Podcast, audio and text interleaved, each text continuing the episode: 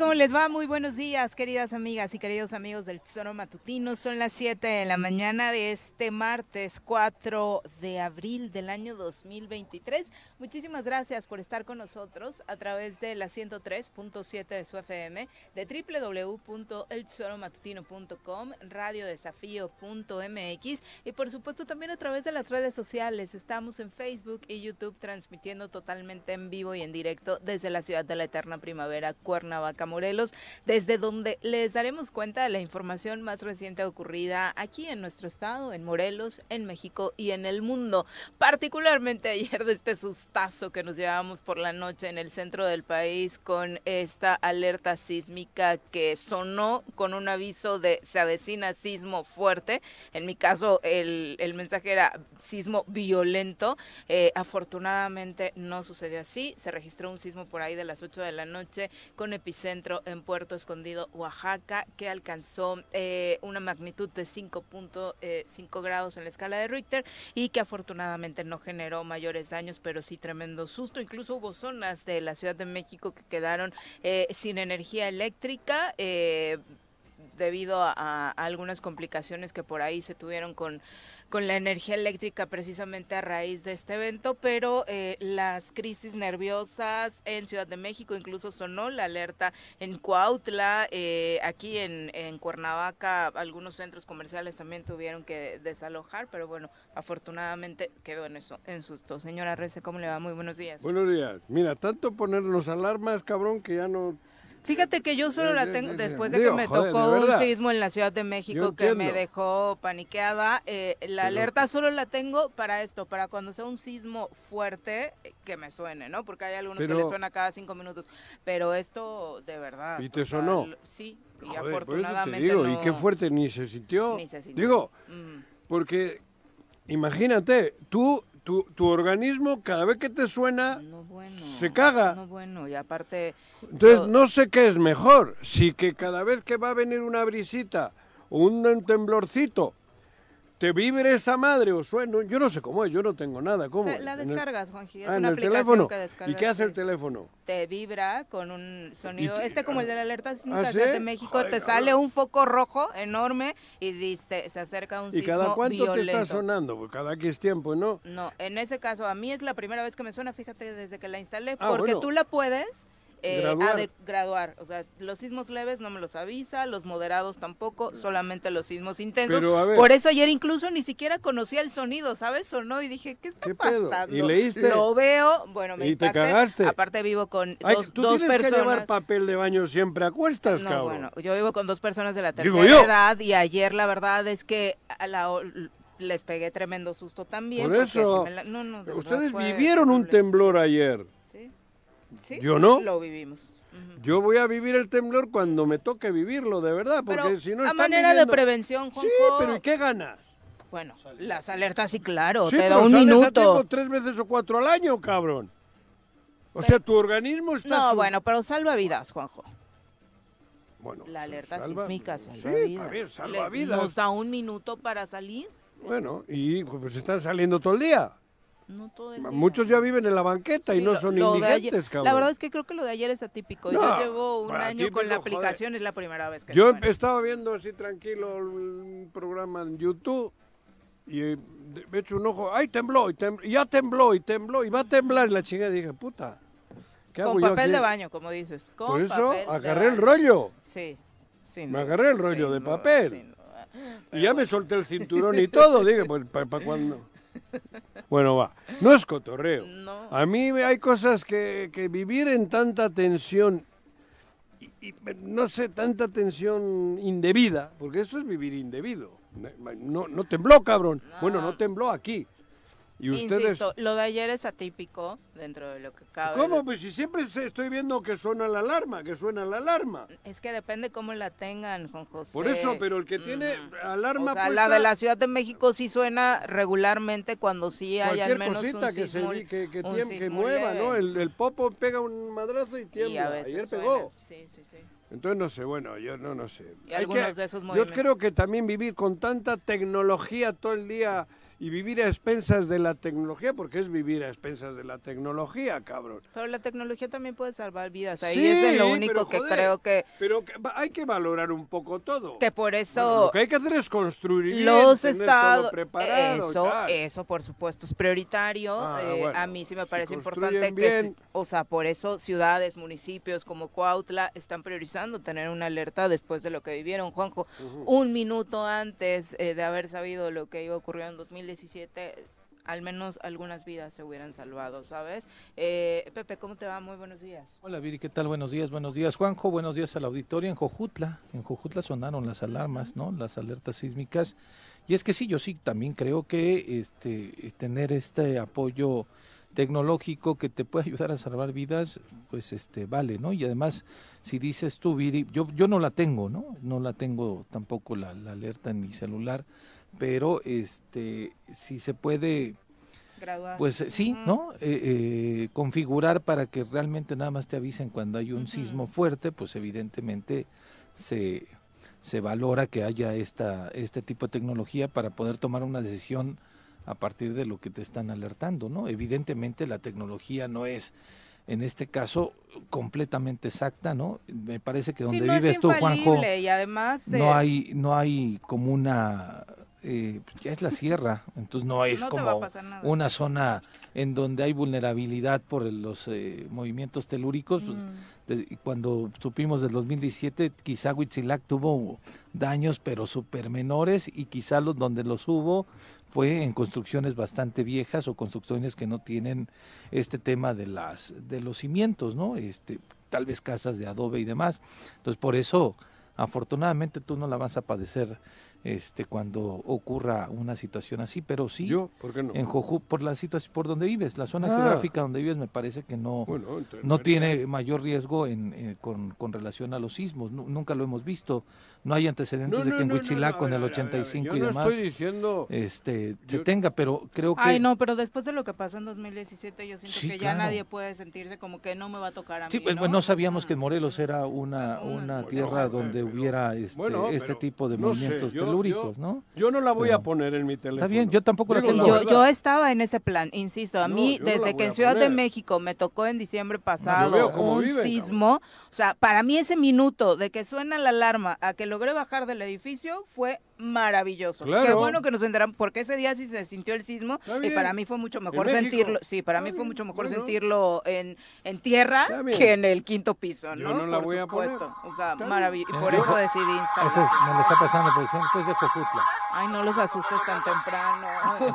sí, ese, a nuestro auditorio, no. Pero es que eso ocurría No, es ahorita, ¿eh? Cuando los alemanes iban a bombardear Guernica. Ay, ya quítala. Sí, pero, pero sonaban las campanas de la iglesia y la madre, ahí vienen esos cabrones a bombardear. Esto en Jojutla, es que ahora nos están bombardeando por todos los lados. Pero esto en Jojutla me parece que sí. el efecto psicológico, Juanjo, sin duda coincido. o sea, ahorita nada más de escucharla ya me puse pero ese, mal.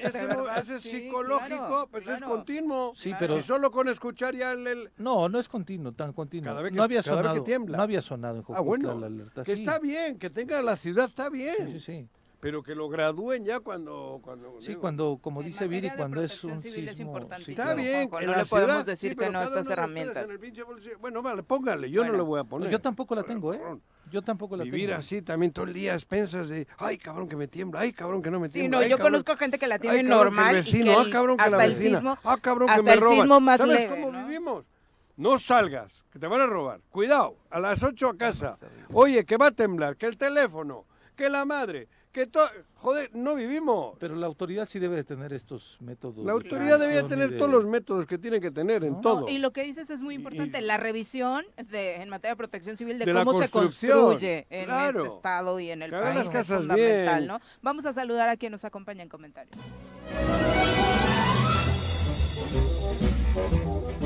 Doctor, ¿qué vamos a hacer hoy? Lo mismo que hacemos todos los días tratar de conquistar al mundo. ¿Desde el laboratorio? No, desde la cabina del choro matutino. Llega con nosotros el doctor Iván Dunker.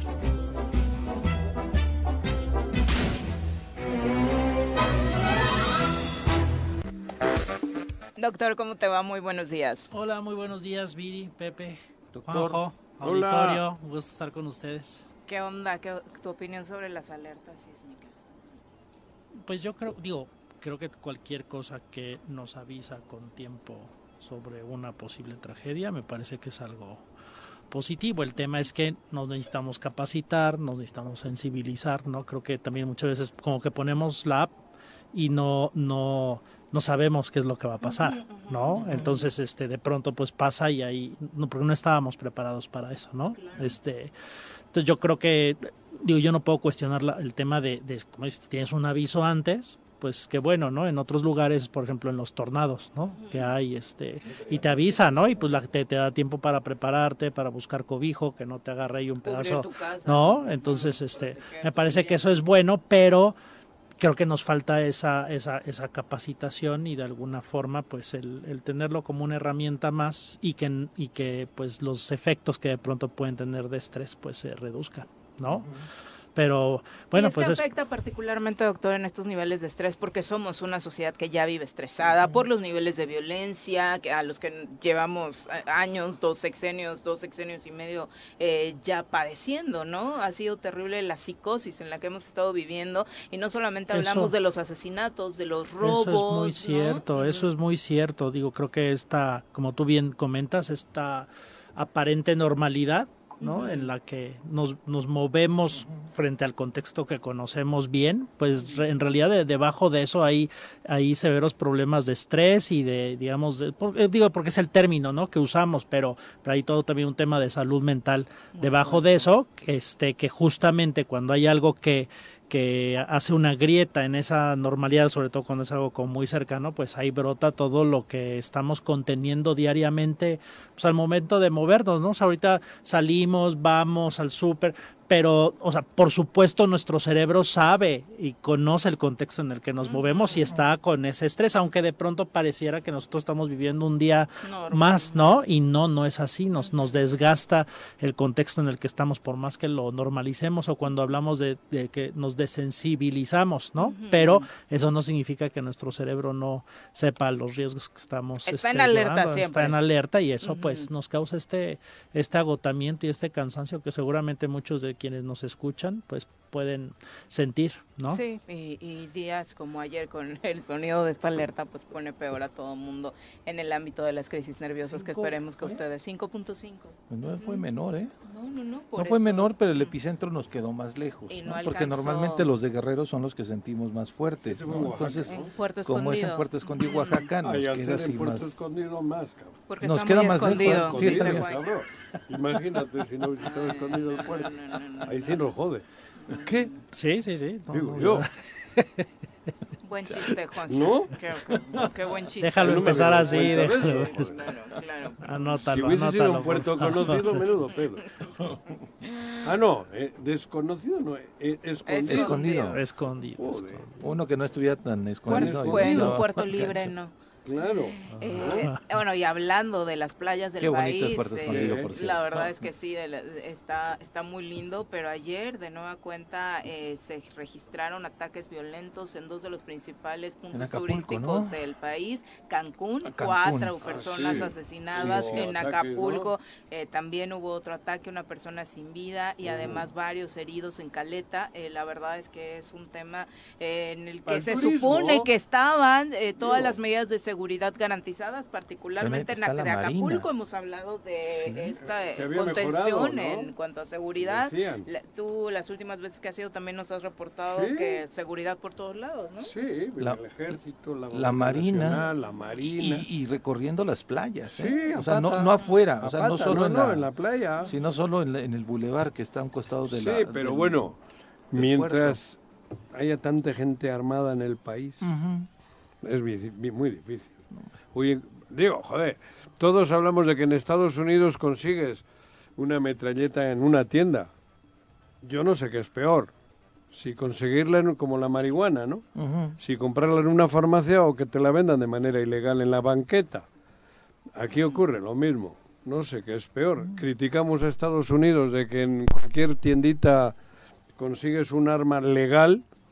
Aquí consigues un arma ilegal, la misma en cualquier lugar. Entonces, e- es eso, ¿no? teniendo tanta facilidad para conseguir un arma, la vida no vale nada. Pero fíjate cómo antes, antes de pronto teníamos la concepción de que los mismos cuates que se dedicaban a vender la droga cuidaban su plaza, ¿no? O sea, que no se calentara, que no hubiera Pero Pepe, hechos de violencia Pues para que- poder seguir vendiendo. Pero, Ahora, Todo está fragmentado y hay Híjole, pero es que competencia. hoy en día, antes había asesinos a sueldo, eran cuatro o cinco. sí.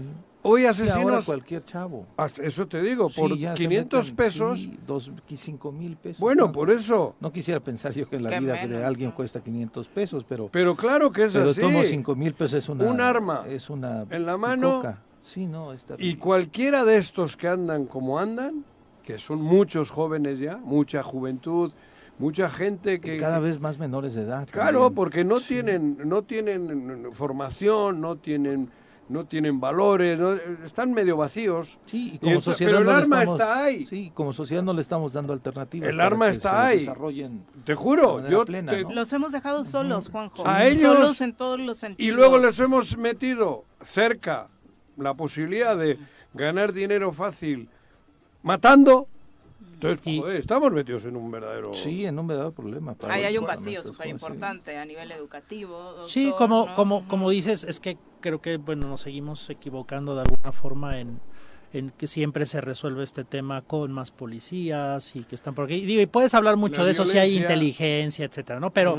Ve, o sea, regresemos y vay- vayamos a las colonias, ¿no? Este, de donde, de donde surgen Sí. estos vacíos, han cambiado, han mejorado, ¿no? Entonces ese trabajo de mejora, ¿no? Este, Social. social, pues no, no se está haciendo. Entonces, pues tú podrás poner policías y en las calles, Sí. eso, pero el- el- la fuente de, de, de, de estas personas Las fuerzas viven, básicas. ¿no? Este, pues condiciones retadoras en donde eh, estas organizaciones brindan una aparente posibilidad para salir, pues justamente este, siguen estando bueno, vacías en esos principios. tuvimos De un todas chico formas, que puede- atacó a una maestra está- en, está- en una preparatoria aquí en Taltizapán. Le, le agredieron Sí, claro. un alumno. Un alumno le con un con una con una navaja en el cuello. Y lo del machete, en Emiliano del Zapata. exactamente. ¿no? Por eso, pero decíamos de incrementar la seguridad y tal. ¿Por qué es tan fácil conseguir un arma? Que me expliquen, ¿no? ¿Dónde está la policía? Ujú. Hoy, te lo aseguro, en cualquier punto del país consigues el arma que quieras. Digo, desde ese que dices, el puñal Sí, a un arma grande, un bazooka, güey. Entonces, ¿de qué sirven las policías? Si ellos Es que es saben eso. quién las vende, ellos saben el mercado negro. Por eso te digo que siempre es la superficie, es lo que se Claro, aparenta, por porque en el fondo todo el mundo Claro, sabe dónde están claro. todos, ¿no? Y, y, y qué se está haciendo. ¿no? Entonces, ahí es en donde entramos en los temas de colusión, de corrupción, que pues han afectado tan gravemente al país, por lo que pues siempre que hay estos este operativos, ¿no? Muy como visuales, este pues sí dan ¿eh? esa sensación como de, de seguridad aparentemente, pero pero debajo de eso es el mismo hueco que siempre ha existido en donde todo el mundo sabe qué es lo que está pasando y desafortunadamente creo que conforme han pasado los años cada vez se hace menos para Sí. para corregir ese el, el fondo de nuestra gran problemática en, en México. Y para estar ahí con los chavos, ¿no? perdón, No, ¿eh? Adelante, adelante, ni lo notamos. los vestigios que quedan de Ya la lo último que de tienes. La semana Pues pasada. sí. Digo, cabrón, Sí, que la semana pasada estaba suena muy feo. mal. Así cuando uno se suena los mocos en Mucho. el micrófono. ¿sí? Te voy a denunciar. No me-. ¡Ay! Te has ganado una denuncia. No me digas. No me digas. No me recuerdes, ya me has tocado los... Como el árbitro, ya me has tocado los... No, hombre. No, Me tocó. no. La Pero con la rodilla, sí fue un Sí, rocecito. más. cabrón, pero joder, cabrón. No, pero el, tema eh, de fondo es, estamos soltando a los jóvenes.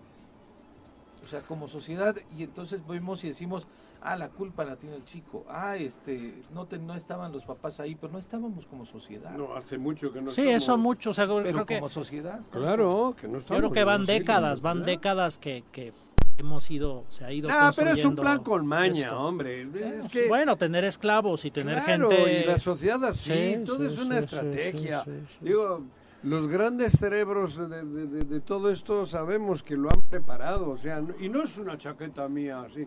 No, hombre, no. Ustedes analicen los pasos que se han dado en Latinoamérica, los últimos, hablo de los últimos 30 años, y vean en qué la hemos convertido. Y, y ha- hablo de Latinoamérica, ¿eh? Sí. O sea, ¿qué, qué- ¿en qué hemos convertido Latinoamérica? Nada, no hay nada, está vacía, está sin espíritu, Con una sin alma, crisis sin de- ideología. financiera claro, incluso. ¿Crees que Latinoamérica está sin Sí, ideología, Juan la José? verdad, sí. Digo, yo no sé, a mí me parece que estar como estamos todo Latinoamérica, incluyo Brasil y todo, ¿eh? no estoy hablando yo solo del... Hablo de todo el continente, de todo, de, parte de Centroamérica para abajo. que- ¿Eh? El mundo también. Estados Bueno, pero yo hablo Estados de lo que... Unidos sí, tiene un bueno, en el terrible mundo hay lugares problema. que no, ¿eh? Estados Unidos tiene un terrible problema de Bueno, pero es su pedo. Ah, no, no, sí. Ellos sí, han pero- provocado esto, Sí, ellos, ese sistema. No, lo- nos echan la culpa. Claro. Nos Sí, echan la donde ves a zombies en las calles. Bueno, Digo, joder, todavía ¿y no lo tenemos andamos, acá. ¿Y cómo andamos, Pepe? Híjole, pues, andamos muy... pen- muy, muy, muy zombies. Tal vez no los Pero vemos todos en una calle, como Claro. en Estados Unidos, pero... Pero andamos zombies. Ay. A ver, todo, joder, 30 o 40 años últimos son catastróficos. La educación, ¿a dónde la han llevado? No, Digo, es un plan con maña. ¿Dónde, qué, qué nos han metido? Desde Hollywood, desde las televisoras, ¿qué nos han metido? A todo, eso sí, a todo el mundo. Pero hay países que se han resistido. sí. Oye, ahí, ahí pones el, el- el- el dedo en algunos países que se han resistido y están en, en Asia y en, en Europa, ¿eh? Hay países puntos que no están como Los estamos nosotros. japoneses. ¿no? En Asia hay varios. Sí, claro. Bueno, varios no. Creo que Misma- mi- Asia la evoluciona de sí. otra manera, incluso. En Europa, pues los nórdicos esos tienen otra forma de ver la vida. Lo están haciendo muy diferente. Ujú. Con sus niños, con su juventud. la les están metiendo es- otros principios, Sí, claro. otra educación. Ahí la educación es lo fundamental. Nos, para nosotros no ha sido. Es al revés. Oye, joder, el, el mecanismo de, de las televisoras ha sido brutal para llevarnos a donde nos han llevado, cabrón. Brutal. El lavado de cerebro, las escuelas, la educación pública, la educación básica, joder, está de, de- de la chingada. Todo Latinoamérica, ¿eh? Pues Digo, es que vemos lo mismo. ¿Eh? Vemos lo mismo. Las telenovelas nos han son- educado, eso, ¿no? A, es a esta generación. ¿no? Hoy las narcoseries. Claro. eh, Las no, narcoseries, o sea, sí, Todo es un plan, pero y no quiere decir y, que es lo, el único que- problema que nosotros enfrentamos. eso, pero no, es, no es casual. No, no, digo, creo que es algo que está estructurado de, desde las desde las cúpulas, Claro. ¿no? En donde, pues desafortunadamente, que caemos, y es cierto, no lo repetimos aquí, eh, mientras la clase política, ¿no? Que eso es lo que ha ocurrido, llegue a servir a esas cúpulas de poder y no realmente cambie las cosas y guíe las cosas en torno a empoderar a la gente, darles educación, darles buenos servicios pues es lo que está pasando, ¿no? Y entonces creo que se ha ido degradando, digamos, de esos años 50 del siglo pasado, en donde se hizo tanto trabajo por México, la cuestión educativa, pero cuéntale ahí unos años poquito después de eso y Salinas, después se vino a partir de ahí, Salinas se empezó, se empezó a, a- a Tiene nombre y sistematizar, pues yo creo que esta esclavitud de alguna forma de, de la mayor parte de la gente, a encajonarlos, a dejarlos ahí, y mientras, mientras las cúpulas en- se enriquecen, ¿no? Y creo que gente que, que Kissinger era uno de ellos. Henry. ajá. Henry era uno de ellos, de los que organizó esta, este desmadre, güey. Hay, Sí, una- hay cerebros del poder judío que han hecho esta, esta Y además madre, creo güey. que pues con la globalización nos hemos convertido también, digo, en el caso de América Latina, digamos, de no tener una ideología junta, de no ser una realmente haber Un desarrollado bloque. una cuestión, Claro, un bloque, una nación pues eso también es de que pues nos hemos convertido y hemos cedido a las grandes potencias y nos convertimos en un lugar donde ellos se pelean, ¿no? Y eso al final causa también una fragmentación al interior de nosotros y bueno también compartimos ese, esa gran problemática de las mismas cúpulas de poder no entonces En- pero bueno digo es algo a lo que debemos de aspirar pero tenemos que empezar por por nuestro país y por por la región y creo que no no estamos entendiendo no estamos ¿Cuántos entendiendo habitantes eso. tiene El Salvador? Sí, a, a es- a eso iba, ¿no? ¿El Eh, Salvador cuántos tiene? Ahorita te checo el dato. y compara con Finlandia. Digo, por ejemplo, creo que por ahí irán, Quizá. Más o menos. El Salvador tendrá, no sé. Ahora, yo, iba, yo iba a poner el tema de nuestra situación geográfica también nos jode. ¿Por ¿no? qué? Estar a un lado de Estados Unidos. Ah, bueno, cabrón. que- es que fíjate Ajá, que, Pero que- ahí hubiese sido. ah, pero todo, pero todo Latinoamérica. Sí. pero es que ver la diferencia Luego hay foquitos por ahí. Hay Sí, que El Salvador 6 millones 300, Finlandia 5 millones Fíjate, 500. a bote pronto lo dije. sí. Y, y ve un país y ve el otro. ¿Cuántos miles ha te metido a la cárcel este presidente? Bukelele. Ha abierto 40 Bueno, mil. pero hoy En está una cárcel- presumiendo que marzo no registró Ni una, ningún pero- ¿no? Pero ve cómo está. Ha tenido que meter al 3% de la población en, en una cárcel.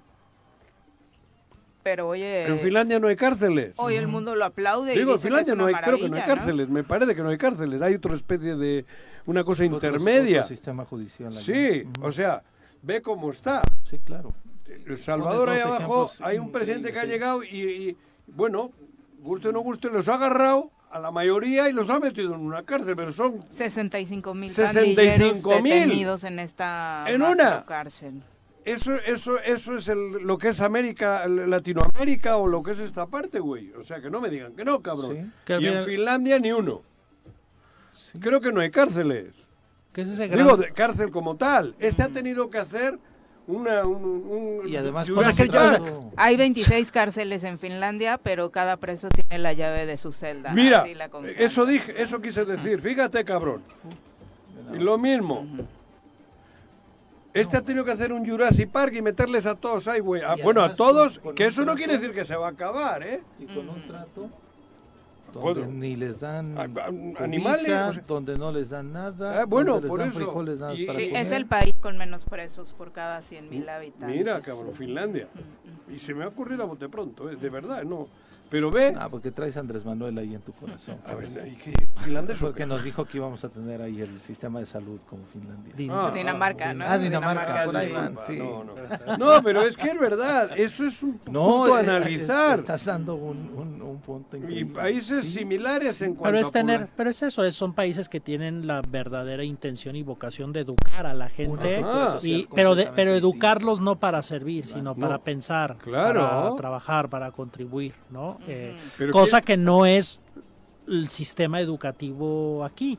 ¿no? Entonces, pues es justamente eso da, dices, bueno, es el mismo número de gentes, ¿por qué tenemos esos desenlaces tan distintos? Y me parece que, que justamente la educación, que además social, educación. tú ves, A o sea, ver. digo, al final todo, en todos lugares se cuecen habas, pero la clase política también, si la comparas en estos países nórdicos con la clase política que tenemos, es también, compl- o sea, ellos son, como siempre, es un reflejo de la sociedad. Entonces, si tú tienes una sociedad educada, crítica, pues generalmente vas a tener una clase política que se va a referir a esos términos. Cuando no la tienes, pues entonces, pues juegan y reflejan esa misma sociedad, que es lo que nos pasa a nosotros.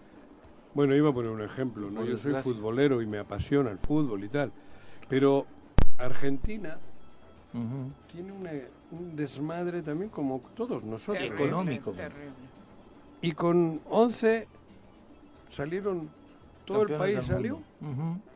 Para identificarse Se están, con eso están jodidos, muridos Sí. de hambre. diría, Bueno, por, y no salen, pero sí salen. Cuando el fútbol es... Digo que está bien, que se necesitan alegrías. Hablando de la ideología. hablando de la ideología, efectivamente. Por eso te digo, ¿qué ha pasado? ¿Qué nos han hecho?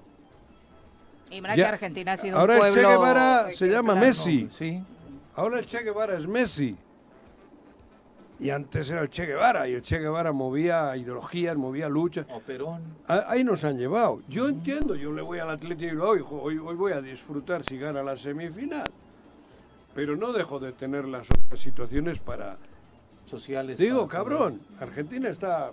es Latinoamérica. Sí, está inmovilizado eh, para cualquier otro tema que no sea el fútbol y ni Claro. siquiera la crisis económica, ni Claro. política, ni social, porque esta amenaza a Messi que surgió hace unas semanas evidenció que ya el narcotráfico ha crecido en varios puntos Cabrón. era impensable en ese país A eso y no está sucediendo nada, Nada. al respecto, ¿no?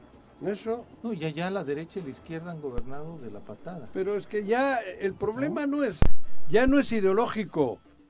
Yo ya no le pondría derechas e El problema izquierdas. es de, de las personas. Es la persona, el egoísmo, en la corrupción, ya, ya, difícil. Y el ejemplo que pones es fuerte, porque ha sido Argentina precisamente uno de los pueblos más combativos Claro. de Latinoamérica, ¿no? Con una línea ideológica clara, con una de combatividad del pueblo, a- las mamás, lo otro, tal. Sí, después de Y tener poco la, la- a poco la a dictadura. todo, a todo Sí, pues- Latinoamérica le absorbió esto. Sí. Sí, y por eso digo, todavía es el caso, tal vez ya se ha transitado un poco, pero ¿Quiénes la son los malos de dictadura, Latinoamérica? Cuba.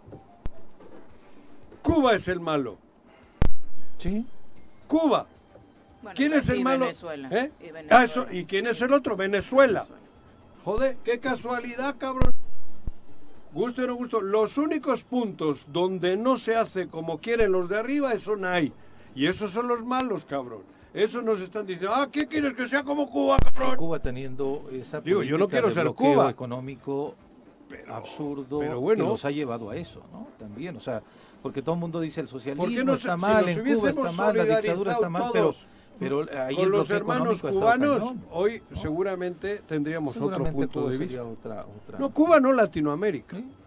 Si hubiésemos, digo, ¿por qué nos tenemos que solidarizar con los poder, con el poder de, ¿por qué discutimos si es Tron, Tron, Tron, ¿o cómo se llama? Trump, que hoy O- está en su juicio, por Sí, cierto. ¿eh? Tron y el otro, güey, ¿por qué tenemos que meternos en esa, en esa Otra telenovela. Porque otra telenovela nosotros, güey? Porque tratamos, tenemos el tratado comercial. Bueno, pero joder, está bien, mucho lo comercial sí, pero de, de lo otro, Y, y- y lo que decías, Pepe, creo que el, o sea, el Joder, tema vaya de, cos- de vaya la cercanía tenemos, ¿no? geográfica, Sí. eh, me parece que, que el que sea una desventaja, ¿no? como, como lo comentabas, y que lo es ¿no? en, en distintas situaciones, pero es por un tema interno, es por un tema de debilidad interna, ¿no? O sea, me parece que hay otros países que tienen cercanía con grandes potencias y las aprovechan, pero porque tienen una, una estructura, ¿no? Me parece que la forma en que Canadá aprovecha esa situación, a diferencia de nosotros, pues es clara, Sí, claro, ¿no? Y entonces me parece que al final el cuestionamiento creo lo tenemos que hacer nosotros, ¿no? ¿Por qué somos tan susceptibles a que a asimilar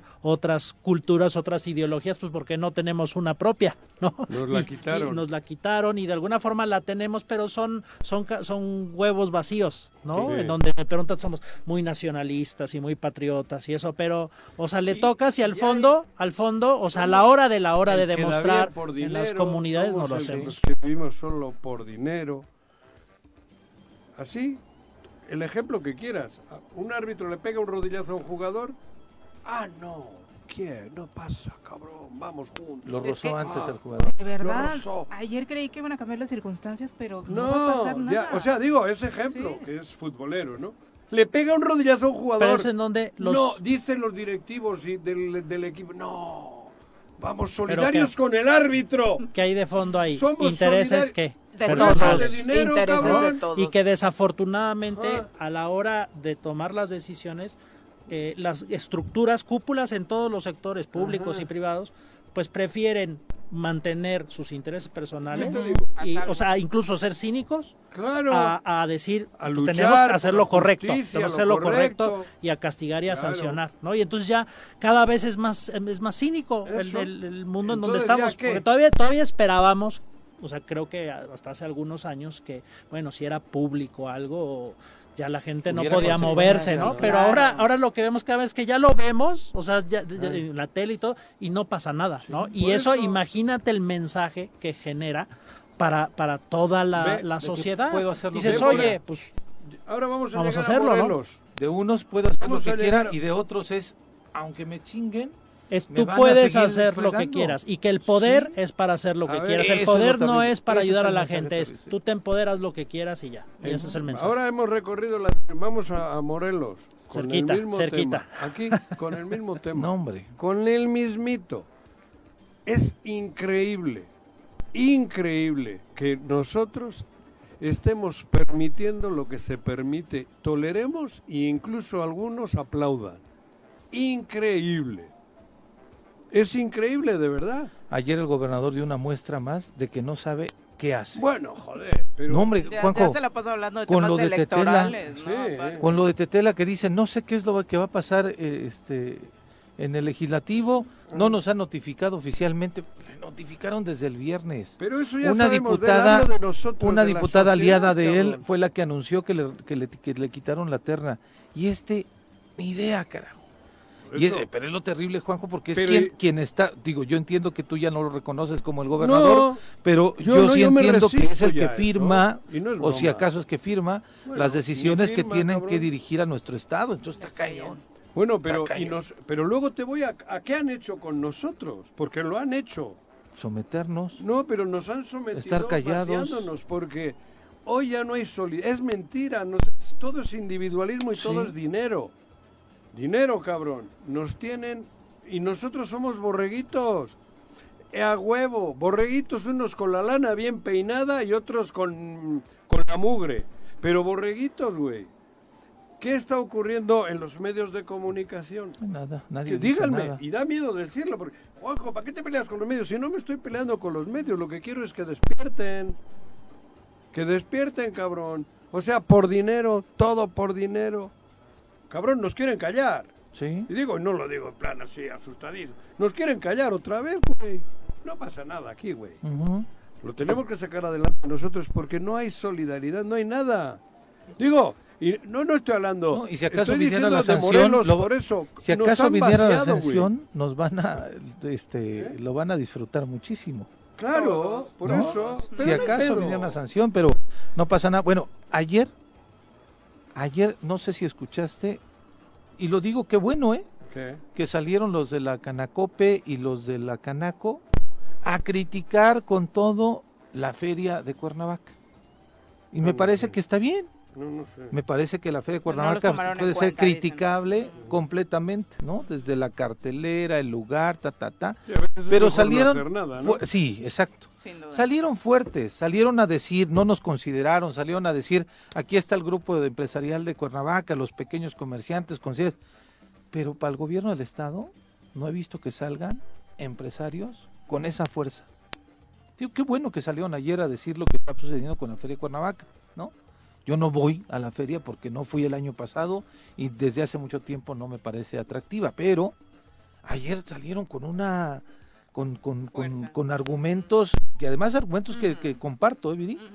Pero que los vea así a este grupo de cámaras o a, otro- o, o a los demás empresarios con el gobierno del Estado, no los veo así. Sí, hay, digo, creo que ha existido de alguna forma una, una gran ausencia de liderazgos este, sociales, este, incluyendo la iniciativa privada desde hace muchos años, en donde pues más bien es justo este mensaje, ¿no? Es decir, si tenemos este tipo de poder, ¿no? Cínico, corrupto, que utiliza los recursos públicos para otras cosas que no es ayudar realmente a la gente, pues súmate, ¿no? O sea, ese, ese es el, el mensaje, ¿no? O sea, no, no confrontes, súmate o vete, ¿no? Y este, y eso es un mensaje que ha ido permeando, ¿no? Y, y que, y que, pues de los pocos liderazgos que tenemos y algunos sociales que también los han matado, ¿no? No hay que olvidar que, Sí, que- claro. que Sí. esos liderazgos sociales frescos, ¿no? Comunitarios, los han matado también. Pues no olvidemos eso. Entonces, al final, el resto de la sociedad, porque al final somos seres humanos y necesitamos líderes y no todos tenemos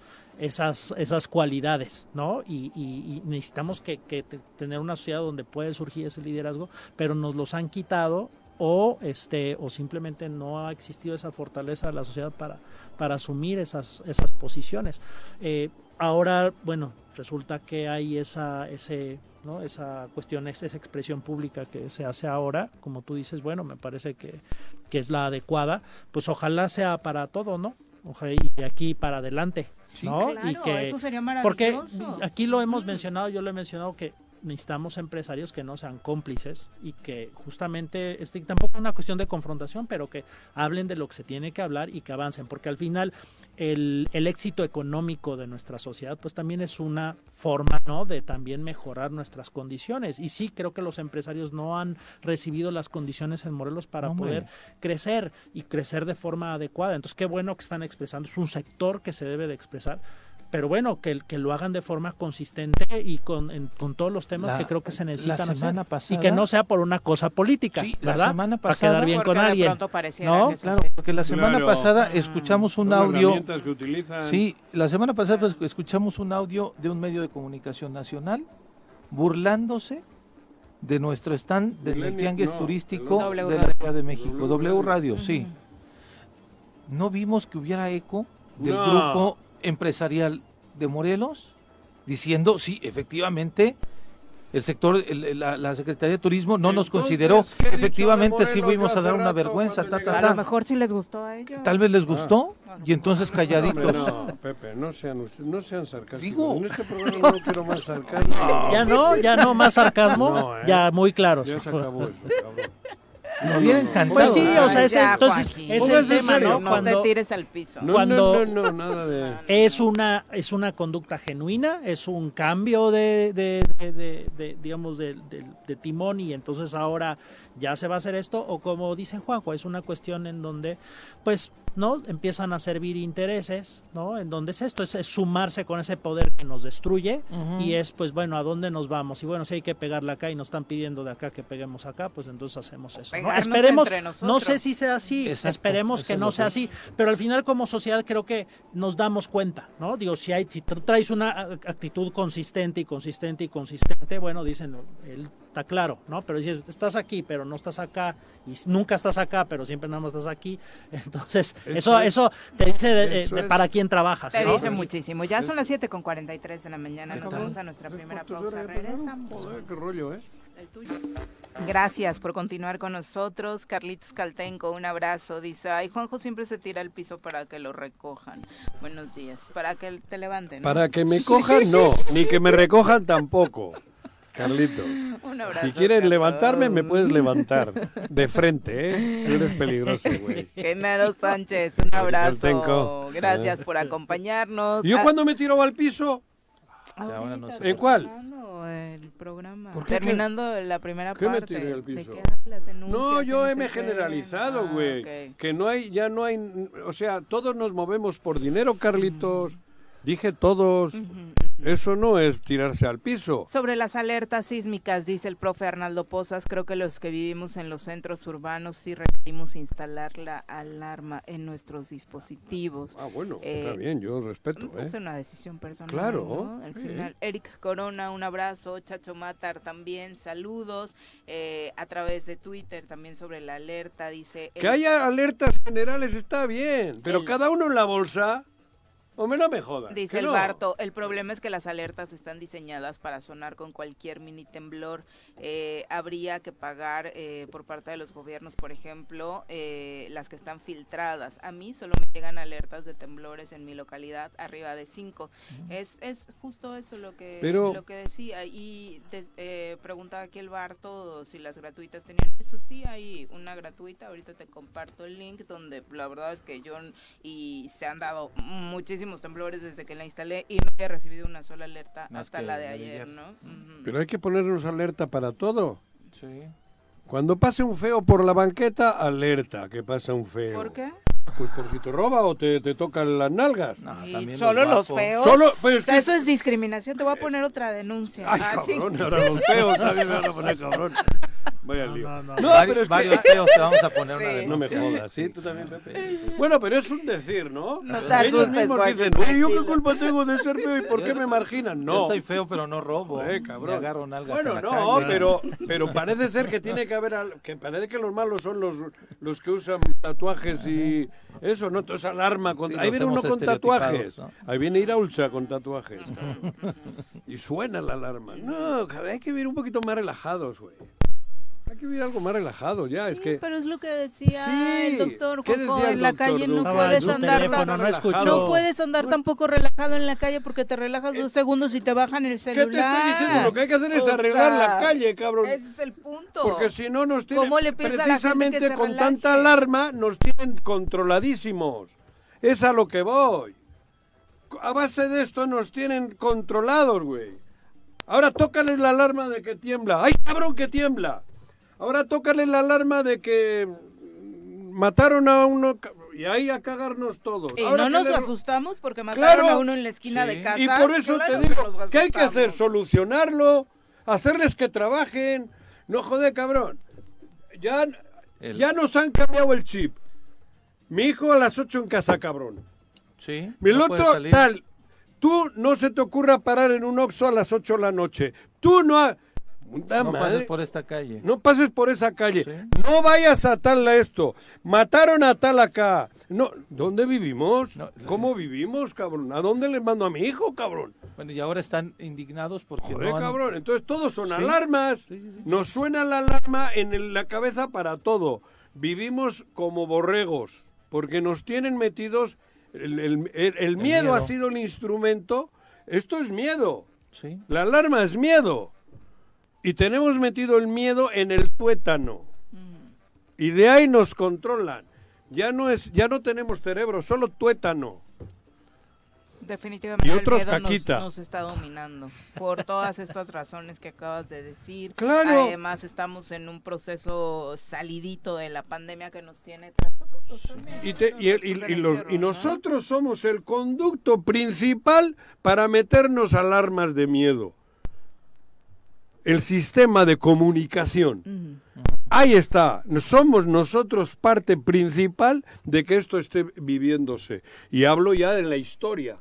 Las telenovelas, el otro, lo otro, lo otro, tal. La desinformación, la información eh, mentirosa. Particularmente eso, Juanjo, porque creo que incluso lo de la telenovela puedes decir es una fantasía y yo decido si me la creo, pero- pero, escuchar en un noticiero, de la mano todo. escuchar en un noticiero, Mentira. ahora que pones este ejemplo que parece superficial del fútbol, escuchar los programas deportivos diciendo no pasó nada, el jugador pegó Sí, primero, pegó vean cómo se cae, acercó, le vean, miró feo. vean cómo es un mentiroso que se da una voltereta, hay que sancionarlo a él por tratar de hacer quedar mal eso- al árbitro. Hoy ya están convenciendo de verdad. Pero ese discurso pasa. pagan. Ese discurso pasa porque, Porque les porque pagan. llevamos años. Sí, pero, ta- pero, pero el fondo es como tú dices, es que hemos cedido el control. ¿No? O sea, no pensamos por nosotros. No pensamos. Ellos dicen, ellos dicen, pues así es. Y ya, y no Claro. hay más cosa que gire. Entonces, eh, lleva, tenemos y- una sociedad que cede el control, ya no piensa, ya no actúa. Digo, no estoy de acuerdo con la ale- alerta sísmica, Sí, pero en estas alarmas que hay, es- con estas general, alarmas que hay, ¿no? Como ejemplo, me parece que sí, que, que- que- que vemos cosas que, que nos aterrorizan, pero no nos vivimos como teniendo el control de poder cambiarlo, simplemente ya hemos cedido Borregos. y, y- y- y- y no pensamos más y Claro. no, no nos enfrentamos a eso y decimos, a ver, eso yo no lo quiero y No, lo pero- cambio. Ya somos Pero- zombies, pero bueno, vamos a es- saludar a través de la... nosotros. Ellos diseñan nuestro pensamiento Sí. Totalmente. y nos llevan ahí. Ellos. Sí, no fue un Pero chip, no fue un chip en la vacuna. No, Ese no, chip ya. Esa no la- mentira de que en la, Sí, vacuna del COVID te metían un chip. No, el chip ya nos lo han metido. Nos lo siguen met- metiendo. metiendo. Vamos a saludar a través de la línea telefónica al presidente municipal de Jojutla, Juan Ángel Flores, Mira. a quien recibimos con Juan Ángel. muchísimo gusto. A ver si sigues diciendo lo mismo. ¿Qué? de ¿Por qué no? La alarma sísmica. Ah, no, he dicho que en la Eh, ciudad sí. ¿Cómo? Cuidado. No Dije, empieces no, a... No, no, Dije hace tu ratito. risa dice todo, doctor. yo dije Alcalde, ¿cómo te va? Muy buenos días. Cabrón, no cada uno en la bolsa, dije. ¿Cómo está? Muy buenos días. Pero-. Te saludamos con muchísimo gusto para enterarnos eh, un poquito de, bueno, ya se está probando esta, este sistema de alerta sísmica y ayer fue una buena prueba en Jojutla. Sí, así es. Ya desde hace algunos meses decidimos adquirir eh, alertas sísmicas, ¿no? Eh, al principio fue difícil porque hicimos una licitación pública nacional, pero las que nos traían, la verdad es que eran alertas eh, que no funcionaban. ¿En qué sentido me refiero? A que sonaban en el momento en que estaba temblando. Entonces, imagínate, pues, ¿para ¿para qué? La idea es que pues, te prevengan, ¿no? 30, Claro. 40 segundos antes. Claro. Ese es, la, ese es el, el tema que se puede representar entre salvar la vida o no. O sea, entonces, bajo este esquema, pues decidimos eh, desertar esa, esa licitación pública nacional y mejor, eh, pues bueno, nos fuimos buscando y buscando y buscando y al fin encontramos algunas, ¿no? Que sí funcionan, que están conectadas al sistema SASMER, Ujú. ¿no? Y que bueno, que finalmente ya se están, ya, ya tenemos ahorita alrededor de 23 funcionando en el municipio. Oye, y ayer eh, el conocimiento que se tuvo ya del funcionamiento fue de cuánto tiempo previo a que se genere el sismo eh, que empieza a Eh, sonar. Pues mira, la verdad es que fue, y no sé si lo estaban comentando, yo creo que sí, ¿no? Que fue un poco imperceptible, Ajá. fue, Sí, sí. fue alrededor de 30 segundos antes. ¿Por qué era en Puerto Escondido? Eh, en- eh, fíjate, amigo, que, ¿No? que por el tamaño de, el- en este caso fue 5.5. Ajá. Sí, el epicentro en, en Puerto Escondido, ¿no? Así es, fue, en- fue en, en Puerto Escondido. Por eso no se Y incluso antes no, no funcionaban antes de 5.5, funcionaban a partir de 6. Ah. Eh, pero se amplió por parte del sistema SACMES, ¿no? Que, que se amplía la cobertura y por eso fue que ahora ya, incluso con 5.5 ya sonaron, ¿no? O sea, a mí hasta se me hizo extraño, pero ya ayer investigando después me dicen que sí se, se, se dio esta, esta ampliación de, no me acuerdo cómo se llama el, el término, Ujú. pero que sí que por eso fue que ya a partir de 5.5 decidieron que el sistema empezaba a funcionar. En tus redes sociales decías nada más, no hubo, como bien decías, eh, fue casi imperceptible aquí en el estado de Morelos. Y en el caso de Jojutla, solamente una persona tenía crisis nerviosa, Juan. Juan sí, exacto, una, una chica de una tienda, una tienda departamental, ¿no? Que sí fue la que la que sufrió crisis. Eh, yo creo que tenía algún otro tema también, porque digo, no, no, ya había estado incluso esta niña ahí cuando fue el sismo anterior y que estuvo mucho más fuerte, el del, el del 19 de septiembre del año pasado que también funcionaron las alertas.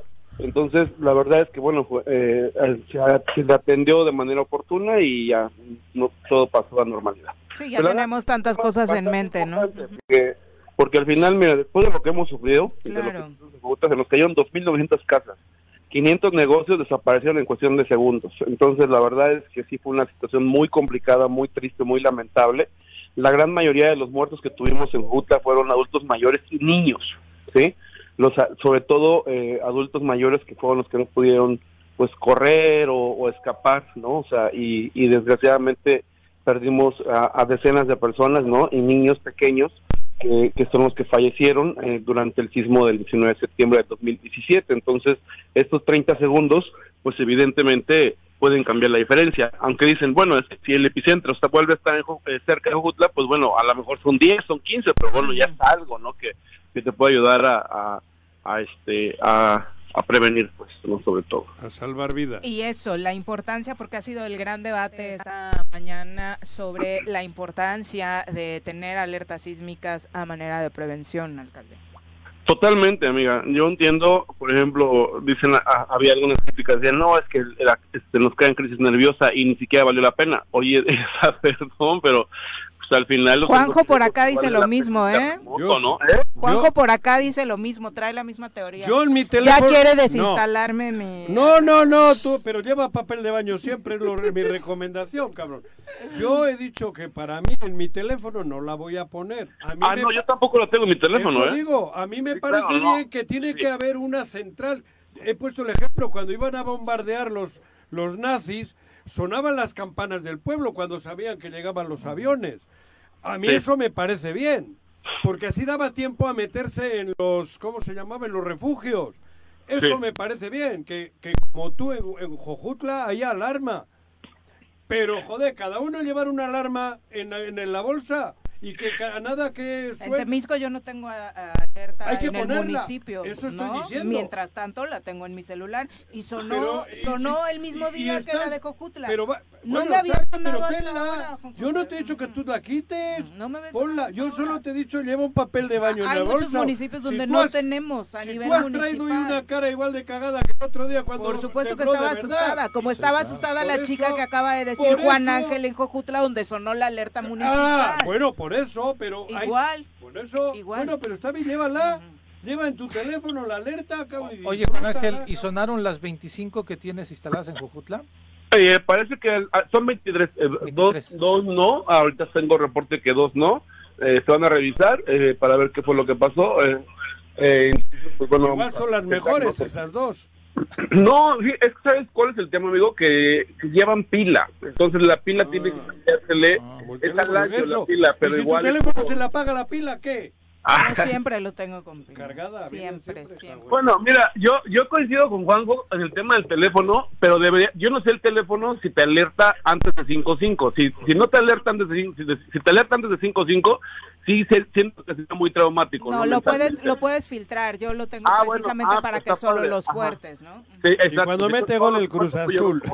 Finalmente es un tema que, estoy de acuerdo porque la tecnología hay que usarla sobre todo para no para prevenir cualquier situación. Sí, claro, porque pues, que te esté sonando cada dos segundos eh, con los sismos leves, pues ahí sí va a ser una una psicosis, alcalde.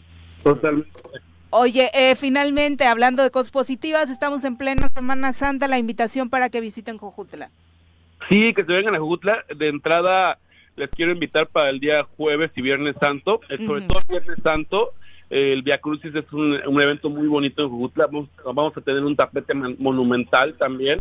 Hay caballos, hay eh, viandas, o sea, todo lo que lo que es este, pues un Via Crucis eh, pues como, como lo hemos querido hacer ahora, eh, pues ya eh, participando de manera directa. turismo también que estamos generando en el municipio. Aparte eh, de, que se puede desayunar delicioso, tenemos los famosos les tenemos la feria del uh, hemos denominado ¿no? en los mercados de Jojutla, que son súper super ricos, eh, y también el, caldo de camarón, las, las pescadillas, todo lo que, lo, que, lo que se puede disfrutar en este tiempo de cuaresma. Eh, también el, el pozole de camarón que es delicioso acá en los mercados, ¿no? Y por supuesto tengo ¿no? El destino de playa que tenemos, que lo, lo está ahorita más que nunca un boom en Tequesquitengo, eh, con todos los, los clubes de playa que hay y que te pueden generar bastante eh, pues, lugares ricos para poder comer. Y de pronto también estás con una policía, digamos, un grupo de policías especializado también en atención turística. Sí, es correcto. Eh, decidimos implementarlo porque muchas veces eh, los turistas como que ven un policía y no les da confianza. Desgraciadamente la imagen del policía a nivel nacional es una imagen pues, pues que está desgastada, digámoslo. Entonces lo que hicimos ahora pues fue implementar una policía turística con la finalidad pues de generar mayores expectativas a favor de la gente eh, que pudiera pues poder auxiliarse en cualquier tipo de información ya capacitado entonces la verdad es que la policía que estamos estrenando en Jujutla tanto va en como en la ciudad. Perfecto, pues ahí está la invitación para que visiten el municipio. Muchas gracias, alcalde. Gracias, buen día. Buenos días. Adiós. Hasta luego. Caluroso. Bueno, ay, sí, el calor. 42 decía Nuri. decía Nuri ¿no? ¿no? Pues, pero mira, con el lago de Teques. Ahí se te olvida todo, ¿no? Está el Aquasplash, está todo el rollo, sí. ya está muy rico, está muy rico, sí. Sí, vale la pena. Entonces, ¿no? Para todos los que quieran acabar con el calorcito. Afortunadamente Morelos con muy buenas opciones en ese sentido, ¿no? sí. 8 con 5, vamos a pausar, regresamos. Bueno, bueno, bueno, bueno, ¿quién habla? El Choro Matutino, buenos días. Contáctanos, dinos tus comentarios, opiniones, saludos o el choro que nos quieras echar. Márcanos a cabina 311 6050. Ante una inminente sequía en el país y producto de una reducción del nivel de agua en los pozos de extracción, el Sistema de Conservación, Agua Potable y Saneamiento de Agua de Jitepec te invita a hacer un uso responsable del vital líquido. Tomemos conciencia sobre la importancia del cuidado del agua. Cada gota cuenta. Te invitamos a reportar fugas al número de teléfono 777-319-0082. Las diputadas y diputados de Morelos aprobamos un presupuesto 2023 pensando en tu beneficio y el de tu familia. Por eso etiquetamos 1.082 millones de pesos a la Fiscalía General del Estado, 290 millones más que el año anterior, para la investigación y persecución del delito, la contratación de personal especializado y adquisición de tecnología de punta. Fortalecemos la inversión en seguridad para que no haya más pretextos. Morelos merece resultados. 55 legislatura, Congreso del Estado de Morelos. Villa Internacional de Tenis, un espacio para compartir el deporte y la estancia en nuestro hotel. Disfruta de nuestras ocho canchas de arcilla, una cancha dura y dos de pádel, donde se viven los torneos de tenis nacional e internacional, además de nuestras áreas verdes, alberca y jacuzzi. Contáctanos al 777-380-0507 o al 777-380-0266. Avenida Subida Chalma, número 702, Colonia Lomas de Atzingo, Cuernavaca, Morelos.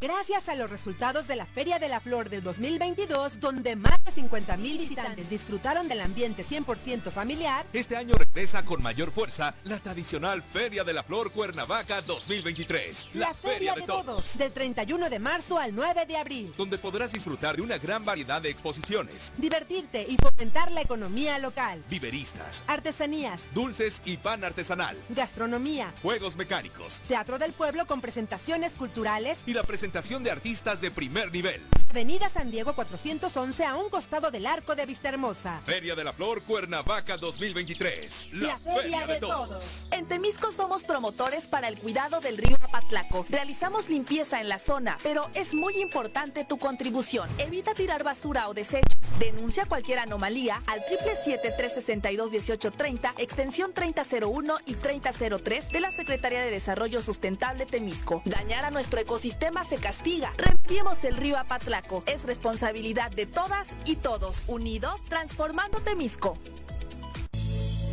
En Ayala cumples y ahorras al pagar tu predial. Durante marzo tenemos 10% de descuento en el pago del predial 2023 y 50% de descuento para jubilados, pensionados y personas de la tercera edad. Recuerda que con tu pago te llevas un boleto para el sorteo de un automóvil nuevo, una motocicleta y varios electrodomésticos. Llámanos al 735-215-4685 para mayor información. Ayala, Honorable Ayuntamiento 2022-2024. Construyendo juntos el progreso. Chilaquiles, pancita, tacos de cecina, delicioso café de olla, quesadillas y quesacúa. En Barbacoa encontrarás deliciosa comida elaborada con las recetas tradicionales de la familia. Ven y disfruta con tu familia momentos inolvidables. Contamos con las clásicas quesadillas Tres Marías, deliciosa barbacoa y no puede faltar nuestra cecina y una excelente atención que te hará sentir como en casa. En Barbacoa, lo más importante eres tú. Es por ello que siempre nos esforzamos por llevar a tu plato la mejor calidad en nuestros alimentos. Visítanos y descubre el auténtico sabor de la comida de pueblo, que es inigualable y que solo encontrarás en Barbacoa. Estamos ubicados en Autopista México-Cuernavaca, kilómetro 90, Centro Comercial Tres Marías en Huitzilac, Morelos. Conócenos. En el choro informativo, la información es sin censura. No le tenemos miedo a nadie. Información a mediodía por el 103.7 en Irradia FM y por las redes sociales del Choro Matutino. Todo lo que acontece en el Estado, en municipios, en el Congreso, la sociedad civil, de lunes a viernes a las 12 del día. El Choro Informativo con Pepe Montes. ¿Ya conoces Rancho Mágico? Ven a vivir la increíble experiencia del contacto animal. Realiza actividades súper divertidas con tus hijos y exploten juntos su creatividad con los talleres interactivos. Descubre todo sobre el mundo animal con más de 1.600 ejemplares. Visita www.ranchomágico.com.mx para mayor información. Esta Semana Santa Jojutla es tu destino. Visita Jojutla, visita Tequesquitengo. El Ayuntamiento de Jojutla y la Capitanía de Puerto del Lago te invitan a mantener las medidas de seguridad. Usa chalecos salvavidas y abordas una embarcación. Verifica que la lancha que abordas cuente con equipo salvavidas. La zona de bañistas debe de estar delimitada y respetar el límite. En motos acuáticas, los menores de edad deben de ir acompañados de un adulto. No ingreses al lago si has ingerido bebidas alcohólicas, porque la responsabilidad y seguridad es de todos. Haz tus vacaciones inolvidables. Si te cuidas tú, nos cuidamos todos. Jojutla es tu destino. Jojutla, ciudad que avanza. Visita Jojutla. Súbale por Juárez, Calvario, atravieso Avenida Morelos. Sí, sí se va por favor. Por favor, pero rapidito que ya va a empezar el choro.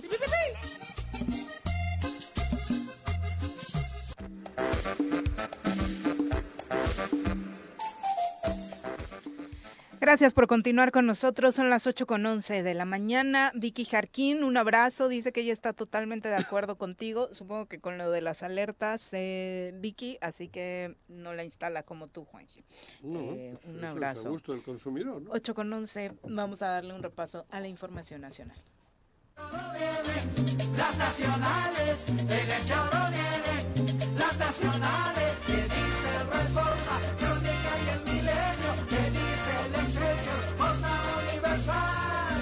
¿Qué pasa por aquí? Juanjo. ¿Qué pasa por allá? ¿Qué pasa por aquí? Juanjo. ¿Qué pasa por allá? Si hasta los Guadalupe Tadei ya tomó protesta ayer como la primera mujer consejera del Instituto Nacional Electoral, eh, primera mujer consejera presidenta. Protestó guardar y hacer guardar la constitución política de los Estados Unidos mexicanos, fue lo que eh, señaló como señala el reglamento, jurando a la Ley General de Instituciones y Procedimientos Electorales. Tomó protesta después a los nuevos tres miembros del Consejo General del INE, Rita Bel López Vences, Jorge Montaño Ventura y Arturo Castillo Loza. Lorenzo ¿Tú te Córdoba la imaginas entregó la pre- a la presidenta. La señal esa? ¿Te la imaginas? ¿Cuál señal? Ah, No, la pues, de. Digo, ¿te lo imaginas? No, para nada. Digo, en serio, es algo similar, ¿no? Sí, Sí, sí, Digo, sí, es el, el, el símil Sería sería el el Impepac. Impepac. Ujú. el Ah. INPEPAC, Ah. pero sí es una institución. Ah, digo, esta no es magistrada. Ajá. No, no, no, no, ella es consejera, presidenta, Ah, consejera, del, presidenta. del Ah, Instituto Nacional Electoral. Pero bueno, es una institución electoral al final del día, decir, ¿no? Que tiene que actuar con imparcialidad y demás. Imparcial. Que y los únicos que le están haciendo señales de, de ningún de- tipo, de- ¿no? de jamón aquí es, son los del PAN. Marco Cortés, el, el presidente del PAN a nivel nacional, dijo que iban a impugnar la designación de eh, la magistrada presidente y los otros más porque no cumplía con los este, Requisitos. requisitos y demás y que no estaban de acuerdo. Fue por insaculación. Fue la última opción que les quedó por no llegar a un acuerdo entre los, entre los diputados y diputadas. Y fue así, sí, grotesco quizá, no estaremos de acuerdo, pero fue legal. A la suerte y legal. La ley contempla perfectamente ¿Cómo a la ese suerte? procedimiento. No este como La tómbola. Sí, Ajá. como sorteo. ¿Como la lotería? Sí, casi. Porque no ¿Y se pusieron. Margarita? No, ¿Cuál Margarita? Ah, Sarabia, no. No, cabrón. No, la, la lote- no Como la estaba ahí. No, no, no, fueron, fue un, ella es la que mueve el bombo. fue una decisión. Otra demanda. Y fue un proceso que realizaron. Ya párale, Juan José, única- ya párale. únicamente en el INE. ¿eh?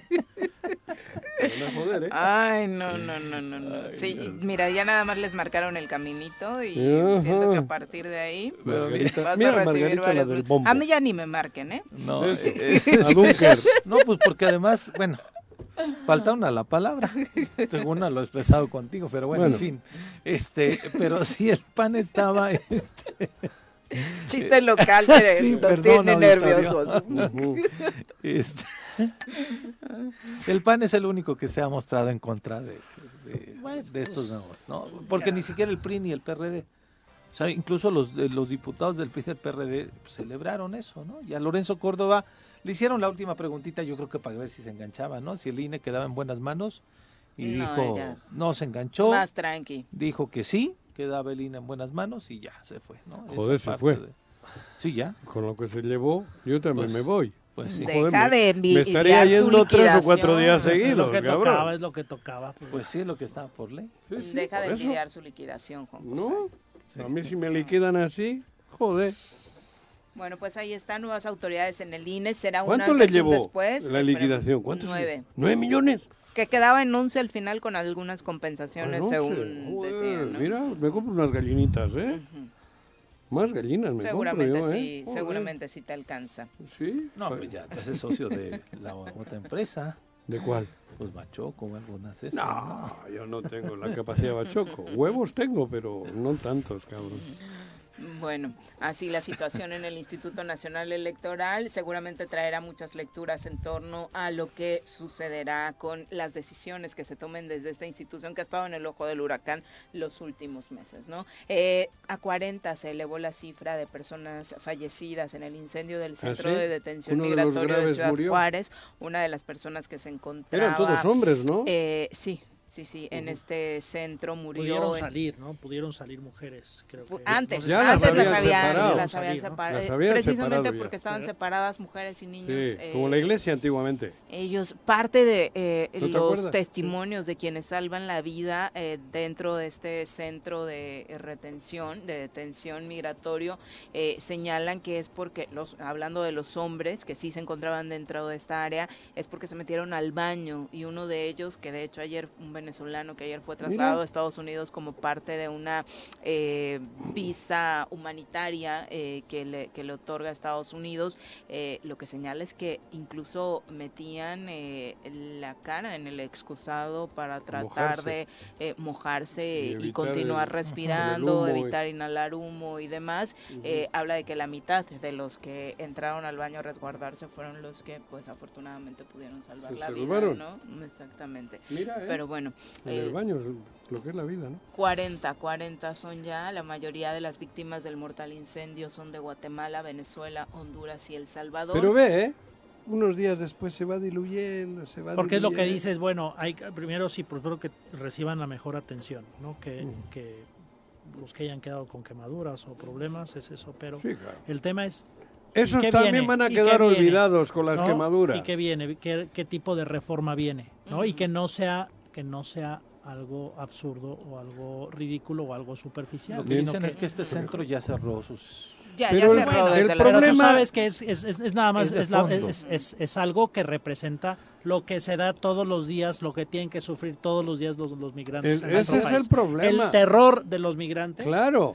Sí, podrán ser Puedes las poner organizaciones unas también casas son más los de migración. sofisticadas y tal. Como migrante. La tragedia del migrante no las... No, el no- no terror la- de los migrantes. Es no son los de inmigración, no son los propios policías de inmigración. Pues el terror es eh, desde que nacen. ¿No? Entonces, me parece Eso que se eso, empieza eso es lo que no está esa mal. gente y es empieza algo un calvario desde que nace. y es algo que hemos escondido, es algo que sabemos y como mexicanos no hemos cambiado y es algo pues de esta incongruencia en donde nosotros sí defendemos que los migrantes mexicanos en los Estados Unidos sean tratados de forma correcta, Que, que para que manden abusados, remesas, nos preocupan ¿no? más que no manden remesas, que no sí, lleguen pero las a la remesas, hora porque de- se devalúa el dólar. Cabrón, porque las remesas llegan más débiles. pero pregunta lo que muchos mexicanos piensan de los migrantes aquí y cómo los tratamos. Entonces, Para que un eh, finlandés tenga que salir de su casa, si en su casa gana 5 millones, se van allá a mil España, euros, se van allá a España. donde van van a ganar 10 mil euros al mes. Por eso van, no van a pedir mil euros. No. Uno es- de los países que ha hecho eh, los más fuertes posicionamientos respecto a este tema ha sido El Salvador. Eh, habla de la nula colaboración para la devolución de los cuerpos de los 12 migrantes salvadoreños Dos- muertos en este 12. incendio. 12, 12 eran 12 salvadoreños. Mira, antes hablábamos del Guatemala. Salvador, mira. Guatemala y El Salvador eh, eran los que más eh, desafortunadamente víctimas tuvieron. Venezuela está en tercer lugar con el número de víctimas.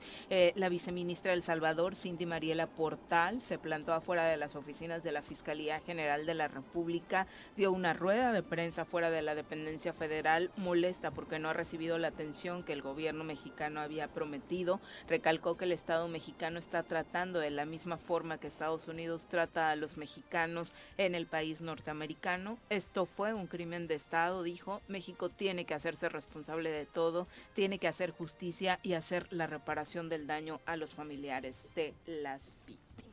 Pidió que los encargados del Instituto de Migración que no hicieron su trabajo paguen las consecuencias Claro. y además señaló que no se va a ir de México hasta que no tengan respuesta para las familias salvadoreñas que siguen esperando Sin duda que, hay- los que- cuerpos que de claro que tenemos mucho que ver, pero más que ver tiene el país propio. El país propio. ¿Por qué ti- salieron, no? ¿Por qué tienen que salir salvadoreños? ¿Por qué tienen que salir guatemaltecos? Si saben que van a salir a una aventura casi casi sin, sin retorno. De Joder. una forma u otra. sí. Claro, güey. A una Joder, aventura que con lo fácil es las echar la culpa incertidumbres. fuera, ¿eh? Una aventura con todas las incertidumbres. Es meterse a la selva Sí, en- sí, sí. encuerado, cabrón. Sí, pero entonces lo mismo hay que decir Sí, cuando que- le suceda a los Lo migrantes mexicanos de todos los migrantes. Por lo que- eso, lo que yo cuántas veces he dicho, ¿por qué hay migrantes mexicanos? El tema- Si es un país rico, ¿por qué tiene que haber gente que tenga que jugarse la vida desde que el momento en que sale de su pueblo? Joder, cabrón, claro que lo hemos dicho. A lo que decía ayer Ricardo Tapia. Ser Juanjo, migrante, creo que te ya digo, no, ya, ya es no escuchaste pedo. a Ricardo Tapia, No me en sus secciones. Pero Le escuché este, fuera. Ah, bueno, Ricardo decía, Sí. Los migrantes no tienen que estar encerrados en esas condiciones en las que teníamos, porque no, no, o sea, No son delincuentes. No cometieron ningún no delito. cometieron ningún delito, no están en un proceso judicial. juego, pero le sí, entramos al sí, juego claro, de carceleros decía- Claro. decía de él, los Estados si los Unidos. estamos Sí, considerando como marcan delincuentes el- a encerrarlos, entonces tendrían que ir a un ministerio público primero y ya después al ministerio público determinar la Pero pena. ¿quién los defiende? Pero los teníamos ahí. Los encierran no y ¿qué hacen? Nadie. Completamente encerrados, completamente ilegal esa decía, detención. ¿Por qué estaban encerrados? si no completamente son- bárbara, como veíamos en Estados Unidos cómo separaba, este, Pero- porque lo hizo Trump, cómo separaba Trump Pero- a los niños y los tenían de los enjaulados. papás. Así, ese, ese escándalo que nos dio ver Sí, esas imágenes de Estados Unidos es el nosotros- mismo escándalo que, y la misma indignación que nos tiene que dar ver a estos Pero ya está calladito. No, Y no va a pasar nada. es terrible. Porque es, es así. Tendría que pasar algo. No va a pasar, hombre. Bueno, se dio a conocer eh, a través de la revista Forbes la edición 2023 de la lista de las personas más ricas del mundo. Eh, Elon Musk perdió el primer lugar, eh, el dueño es de la empresa Tesla, eh, que acaba de Ah, llegar a, México, a Nuevo León, eh, mientras que aparecen en este listado 14 personajes mexicanos que se encuentran en este selecto grupo de los más acaudalados del Mira, planeta. a ver, ¿quién? Obviamente está... Estaban en, en en- detenidos en... No. Eh, Está Carlos Slim Elú, Germán Larrea, María Asunción Aramburu Vascos. Zavala, Mira, paisanos Carlos. Hanrong, son eh, algunos de los que Apuéstale al caliente, en hágale este más rico repertorio de las personas con mayor Claro. riqueza en el Aramburu planeta. Zavala es la, la de Corona, La ¿no? Corona, Era. Sí, la era que vendió. Corona, porque ya la vendió. A los Era, belgas. sí, sí. Y sigue. Sí, tiene No, otras pues, empresas, es accionista eh, Son de vascos. Televisa. La también, REA y ella son de origen vasco. Carlos Slim. ¿La qué tiene? En el Monterrey. eh, la Acero. Minera, ¿no? minas. De acero. Acero, ¿no? Ujú. En las minas del acero. Y Eh, eso... Carlos Slim es el mexicano con mayor riqueza registrada para este año. Ocupó el puesto número 8 Joder, de la mío, lista güey. mundial con más de 93 mil millones de dólares Mira, eh. en su haber. Eh, con el control, 93 mil millones de dólares. Ujú, ujú. ¿Qué madre será eso? con el control de América Móvil, que ya es la empresa de telecomunicaciones más, Más grande fuerte. de Latinoamérica. Slim ahora se posiciona por encima de personajes mundialmente conocidos como Mark Zuckerberg, que se encuentra eh, liderando Facebook, y Mukesh Ambani de Reliance Industrias.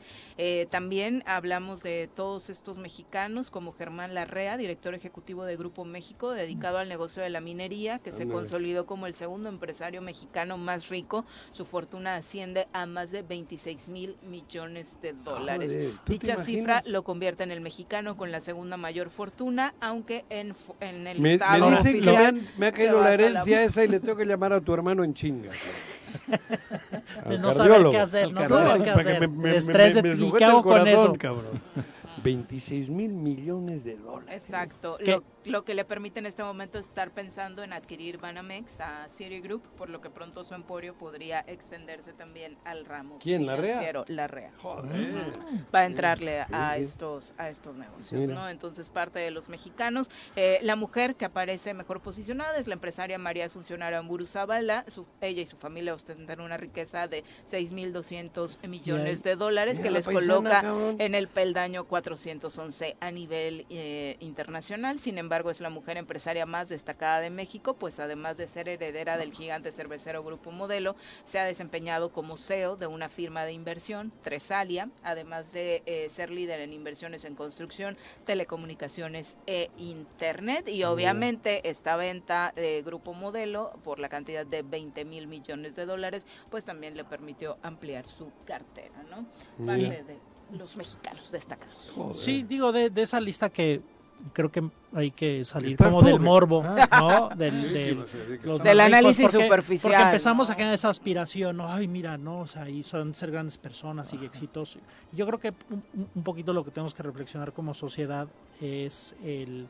Uno, como, como país, somos capaces de, de generar Esa negocios riqueza, sí, y claro. generar riqueza, ¿no? Lo cual me parece que está bien y que hay empresarios que son exitosos, me parece que está bien pero nos lleva a eh, dos temas. Dime. Uno es eh, que creo que de hecho una lista no hace algunos días fue este, publicitada, no sé si en la mañanera o en algún otro de estos espacios, eh, sobre la condonación de impuestos. ¿no? claro. Entonces, muchas veces estas grandes riquezas y grandes generadores de negocios Tramposas. se ven, se ven acompañados de Trampas. de eso, ¿no? Entonces, Ayuditas. hay justi- no sé si hay justificación económica o no que tú puedas pensar que habrá que Sí, condonarles impuestos porque generan empleos. No sé. En otros Claro. países es, oye, tú haces esto y pagas. pagas esto y nada de que te condonamos nada, ¿no? Entonces hay esa parte. Eh, y por otra parte que con todos estos impuestos que independientemente de esas condones se pagan, que nuestros gobiernos, yo podría decir fácilmente que la mayor parte de nuestros impuestos son mal utilizados, mal dirigidos, digo, aparte que se van a la corrupción, perdemos mucho, muchos de los impuestos que se generan realmente no llegan a generar el impacto en nuestras sociedades que podrían El hacerlo. impacto social. Si los pesos de nuestros impuestos se usaran para lo que se tienen que usar, te aseguro que las condiciones de vida que tendrían en México son muy diferentes. ¿Tú Entonces, creo sabes que quién le es- paga a Checo? El, el- a Checo al piloto, al de verdad. Ay, el doctor ¿Ah, no va a andar confundiendo. No, no, no, pero joder, a Checo, estaba a Slim, Checo. ¿no? ¿Lo paga Slim? Sí, sí, sí. Pan y circo, güey. Él cada vez es más rico. No, pero además, eh, bueno, Digo, sí, está esa bien. parte de Checo, sí. eh, La de pero- Checo, Checo. Checo, lo, lo- digo que no tiene nada que ver con Checo. ¿eh? Es su Checo es un gran deportista, ¿eh? Es su sponsor, Pero, su mesías. un- Pero por eso, lo mismo que el sponsor del. Chicharito cuando fue al Real Madrid fue el Ahí presidente. vas, Enrique Peña Nieto. Fue Enrique Peña. No, pero es que es verdad. ¿Para qué nos hacemos tontos? ¿Por qué le llevan al Chicharito al Real Madrid? Pan y circo. Mientras tanto, el presidente del Real Madrid hizo, unas, hizo aquí unas obras que se cagó de millones. O sea, y todo va de la mano. No, y a lo que vas tú. De lo que decía, de lo que decía también este doctor Iván, de lo que comentabas, uno de los que están en esa lista que lo, lo comentó Viri ya no eh, se llevó más tiempo en, en, en de cuánto es su, su riqueza Ricardo Salinas Pliego, ¿no? Ah, que no. Dos mil millones de pesos le debe al SAT. Y fue a través de un juicio. Y lo que quiere es declararse quiebra Exacto. para no pagarlo. Claro, lo que debía hacer el Sí. Zapac es la- eso, mira, ahí Sí, la estrategia de Salinas ahorita es esa, Claro. según se sabe. Y él es- está dentro de estos. Y hace eh, como que pierde TV Azteca, sí. pero no la pierde, porque Ujú. luego paralelamente hace otra. O sea, todo es igual. Sí, Ellos está- saben. Está dentro de esta lista los mexicanos Claro. más, más ricos y Dos mil millones dos mil millones de pesos le debe al SAT. Y enfrentará al gobierno, y enfrentará al gobierno y Pero ya se verán los juicios. jurídicamente Pero- ellos tienen ma- formas, Sí, claro. mecanismos. Sí, y habrá que Tú le reformar. debes, si es- yo estaba cagado de miedo porque me hicieron como que yo le debía ¿A quién? al, al SAT. Hacienda Ah. también, sí, y me nos cagué, tocó. cabrón. Sí, claro. 200 mil pesos. Dije, la madre que me parió, voy a la cárcel, güey. Porque me la prepararon, ¿no? Me quitaron facturas y salí perdiendo 200 mil. ¿De dónde pago, güey? Y voy a la cárcel, tengo que pagar a huevo. Este cabrón debe 2 mil millones y le va, se los va a pasar por debajo del arco del triunfo. Tiene un equipo de abogados tremendos que les va pagando porque les sobra la lana y nos jodimos todos. Y va a terminar pagando una bicoca de los dos mil millones. Ni eso, ni bicoca. Sí, sí, sí, sí. Al final dice que le debe Hacienda, al final sale cobrando. Porque Hacienda va a poner malos abogados Sí, y lo va a perder. y lo va a perder. Y, Y va, además el juego político que trae de un día te quiero gobierno Claro. federal, al otro día te pego, Ajá, también es y bastante tiene aparatos pa' pegar y pa' diabólico, ¿no? aflojar. Sí. Ujú. Entonces eso es una cosa, ¿no? Y digo, pero pues ahí se tendrán que enfrentar en, en tribunales y ver qué es lo que corresponde. Pero lo que sí es como muy claro es la condonación de impuestos, me parece que es algo Sí, que- claro, terrible. que en- entiendo que, que se había que se había quitado ya en este gobierno, no sé si Se es está- así, sí, se ha ¿no? quitado, se ha Este, quitado. y, y- y porque si no, pues, finalmente sabemos, son espacios que se abren para negociaciones. Oye, te quito unos millones de impuestos, televisoras que están hasta arriba de las listas, las que más te sí, sacan impuestos fueron con... ¿cómo No, y hay, esa- hay esos arreglos que- y, y me parece que todos esos espacios de arreglo ¿Cómo de negocios se tienen que quitar. El- el- ¿Guarderías? no, pero ¿El el, Teletón? el Teletón. Ah, Sí, que es un. Se crean el espacio. Teletón. Ahí vamos todos con el Teletón y es una lavadora Sí, tamaño del mundo. es el juguetón ¿Cómo- el de él. Es un lavaderón. El- no, el de él es el juguetón, él no tiene que ver con Bueno, el pues lavadorón. Porque eso es una lavadora. No, pero luego se juntan, ¿no, Viri? TV Azteca no, ¿sí? Uno era la- que no, ese que. tiene razón. Porque Había uno que se- presentaba el Sí, que era Lucerito. este. Ajá. ¿Eh? Lucerito. era No, pero que este otro que era de. ¿Cómo era, cabrón? En- en ¿Marco Antonio Azteca, Regil? güey. No, güey. Jorge Garralda. Ah, Jorge Garralda. Garralda. Ese es el juguetón. juguetón. Ese Ese juguetón es el te digo. juguetón. Garralda, Ajá. cabrón. No, pero además. Pero luego- esos todos son lavadorones, y lavadoras. enter- y luego enterarle a la gente que luego cuando vas a este a estas tiendas de las cuatro letras ¿Cuál es te esa? piden que redondees el este tu tu, Ah, tu- oiga son 50 centavos se lo sí, redondeo joder, y dice si le sí gana la rea en su cuenta, exactamente creo y que estos los otros cuates también son de ese güey. estos cuates lo donan y estos cuates Tu lana. ahí este le hacen un descuentito en Claro. los impuestos y es la lana de nosotros Claro. bueno de la gente que va y Eso, que redondea no eso te digo. Maravilloso. Bueno, así, las cosas Pero así es de claro, ¿eh? Por Sí. eso empezamos el programa como comenzamos, güey. Bueno. Latinoamérica está Sí. como 8 está, con cabrón. 31. Vamos a pausa, regresamos. Todos los casos que la ciencia y la medicina no pueden explicar, la doctora Brenda Valderrama nos los va a contar. Recibimos en cabina a nuestra experta de cabecera, la doctora Brenda Valderrama. Bienvenida. Doctora, ¿cómo te va? Muy buenos días. Hola, muy buenos días. Viri, Juanjo, Pepe, Iván. Pues Hola. hoy, Hola, buenos días. Hoy ando en Pachuca, vine a, a ver los proyectos del instituto aquí en este estado, pero con mucho gusto, aunque sea por este medio, estar con ustedes. Muchas gracias, eh, doctora. ¿De qué hablamos hoy? Vamos a hablar acerca de, eh, pues, eh, como científica, pues me parece muy importante medir. Entonces, siempre estoy muy atenta a todas las métricas que se publican de diferentes, diferentes eh, indicadores. Y en esta ocasión acaba de publicarse el índice de Estado de Derecho para México. Eh, eh, estos índices siempre son retroactivos, desde el 2021 tardan un par de años en analizar los datos y se, lo pueden consultar en el sitio World Justice Project, worldjusticeproject.mx. Okay. Este índice tiene eh, analiza ocho factores: límites al poder del gobierno, ausencia de corrupción, gobierno abierto, derechos fundamentales, orden y seguridad, cumplimiento regulatorio, justicia civil y justicia penal. Y luego pues lo desagrega todavía más en 42 factores. Y él, eh, surge a partir de las entrevistas con 12.800 personas en todo el país y 2.100 especialistas en, en, los temas de los que hablamos, básicamente eh, justicia y salud pública. Y también sobre eh, cuestionarios. eh, pues déjenme decirles que México sale reprobado, no, no, no alcanza el 6. Y la ventaja de este índice es que lo desagrega a nivel de los estados. Los estados mejor calificados en Estado de Derecho son Querétaro, Yucatán y Guanajuato. Ninguno de los tres pasa, todos andan por ahí de cinco de calificación. Y pues los últimos tres estados son Quintana Roo, por supuesto, Morelos y Guerrero. Morelos saca 3.5 de calificación, realmente una cosa muy lamentable. Y no solamente estamos mal, sino que estamos peor que dos años anteriores. Y estos cambios se explican en gran medida por un debilitamiento de los contrapesos institucionales a los gobiernos estatales y también un cierre del espacio cívico. También hay deterioro en los sistemas de justicia penal y una falta muy clara de avances en la materia de anticorrupción. En, el primero de los espacios, que es el debilitamiento de los contrapesos, Morelos está en, en de los últimos lugares y además bajó con respecto al, al año anterior.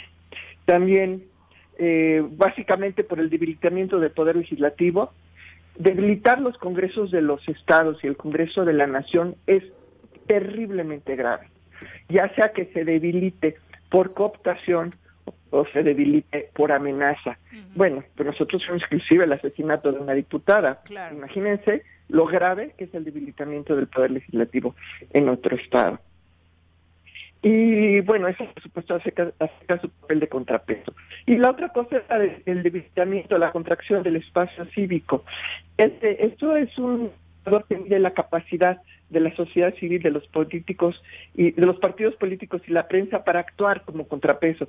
Ustedes saben que en Morelos eh, estos tres factores están muy limitados, ya sea por, por simplemente porque no oyen y no escuchan, por cooptación o también por, por amenaza. Eh, el, otro, el otro indicador clave es el deterioro de los sistemas de justicia. En este indicador también cayó Morelos, y, y los que más, lo más grave fueron que se perdieron los derechos de las víctimas, bajó la eficiencia del debido proceso y no hay imparcialidad ni independencia en el sistema de justicia penal. También hay, hay cuestionamientos a, a las fiscalías, a la policía y al Ministerio Público. En el área civil y administrativa también se, se redujo, también cayó Morelos en este indicador y que tiene que ver con la uh, posibilidad de tener mecanismos alternativos para, el, para dirimir conflictos. Por supuesto, también caímos en, en, en, en la lucha contra la corrupción y, y en seguridad, curiosamente, hay un pequeño repunte en todos los estados, hay una mejor percepción de la seguridad pero en todos los demás no, basta ese sí, claro. pequeño incremento sí. no para tener un valor positivo entonces Morelos estaba mal y ahora está peor y no es una percepción eh, personal o sea no es la opinión de Brenda son indicadores que yo creo que deben ser los que se deben utilizar en todas las discusiones que tengamos sobre la situación de nuestro estado son objetivos son comparables son analizables y lo más importante es que son mejorables y es que se entienden con la responsabilidad que se amerita.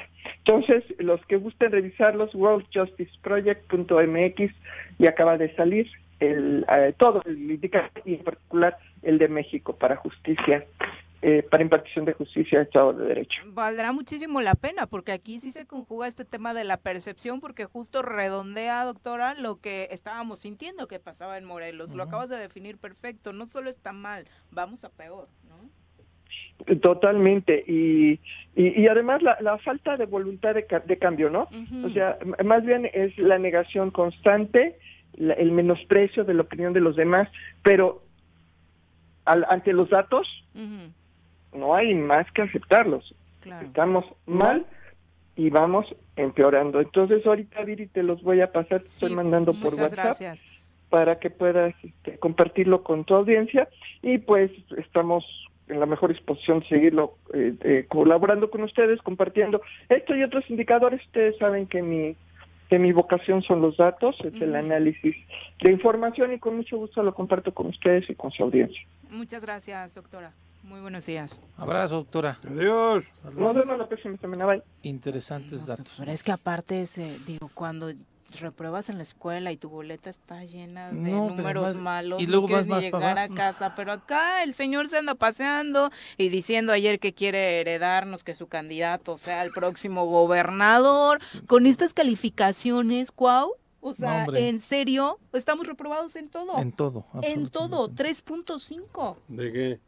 En los índices que acaba de compartir la doctora del estado de Morelos, Ah. en materia de justicia, en materia de economía, en, bueno, en todas las materias, todas las materias. Ya me hace En fin, oye, antes de continuar, vámonos al cine, ¿no? El- la semana pasada. Sí, vámonos, vámonos. sí. ¿Cómo ves? No, y es que No le además- dijeron dos veces a la Eh, luego la va. Sí, Cine vamos gratis como me gusta Sí, todo. la semana, la Mira. semana pasada se realizó la premier de Calabozos y Dragones. Si es de Mario Bros. Nos hicieron necesito favor de, boletos. ah, mira, yo creo que sí, debe estar en cartelera ya. Este, fue, se la pasaron a todo dar, me dicen que es una muy buena película, muy entretenida, fue la premier el, el miércoles a las 7 de la noche y Cinedot, que son los amigos que nos dan los boletos, Pero nos yo dieron vi la otros a posibilidad. una de un boxeador, que es Ah, muy está buena. también la del boxeador, Ah, esa que es todavía. muy buena, me sí, han sí, dicho, sí. tengo que ir a ver. A mí Está no la de Mario Bros en boletos, cartelera, cabrón. ¿no? La- Pues ya la- tenemos más. Pero dame cinco. uno a mí, güey. O sea, entonces mañana. Mañana, Llega mañana. Nati ya le Ah, es boleto. mañana. La de es el Mario, el estreno. estreno. ¿De Pues quién? tenemos Mario boletos, tenemos ¿Quién es ese boletos para Caricaturas, Una- la caricatura. Sí lo has visto, clásico. seguro. Sí, es, es es un videojuego Es un de gordito, los como dices noventas, súper famoso. No me digas. Y está de moda ya. Nicolás le fascina. ¿Ah, sí? ¿A tu hijo? Bueno, pues. Cinedot nos Él está es invitando al cine, quienes gusten, lo en estos en estos nuevos cines que están allí en Boulevard Cuauhnáhuac, este, en la Luigi, colonia ¿no? Flores Magón, a un lado de Chedragui. Cinedot es un nuevo complejo de cines que llegó a Cuernavaca desde el año pasado y nos está invitando a toda la gente del Choro a que podamos ir a acudir. Tenemos boletos solamente con que nos escriban en las redes sociales, nos dos. llamen o lleguen.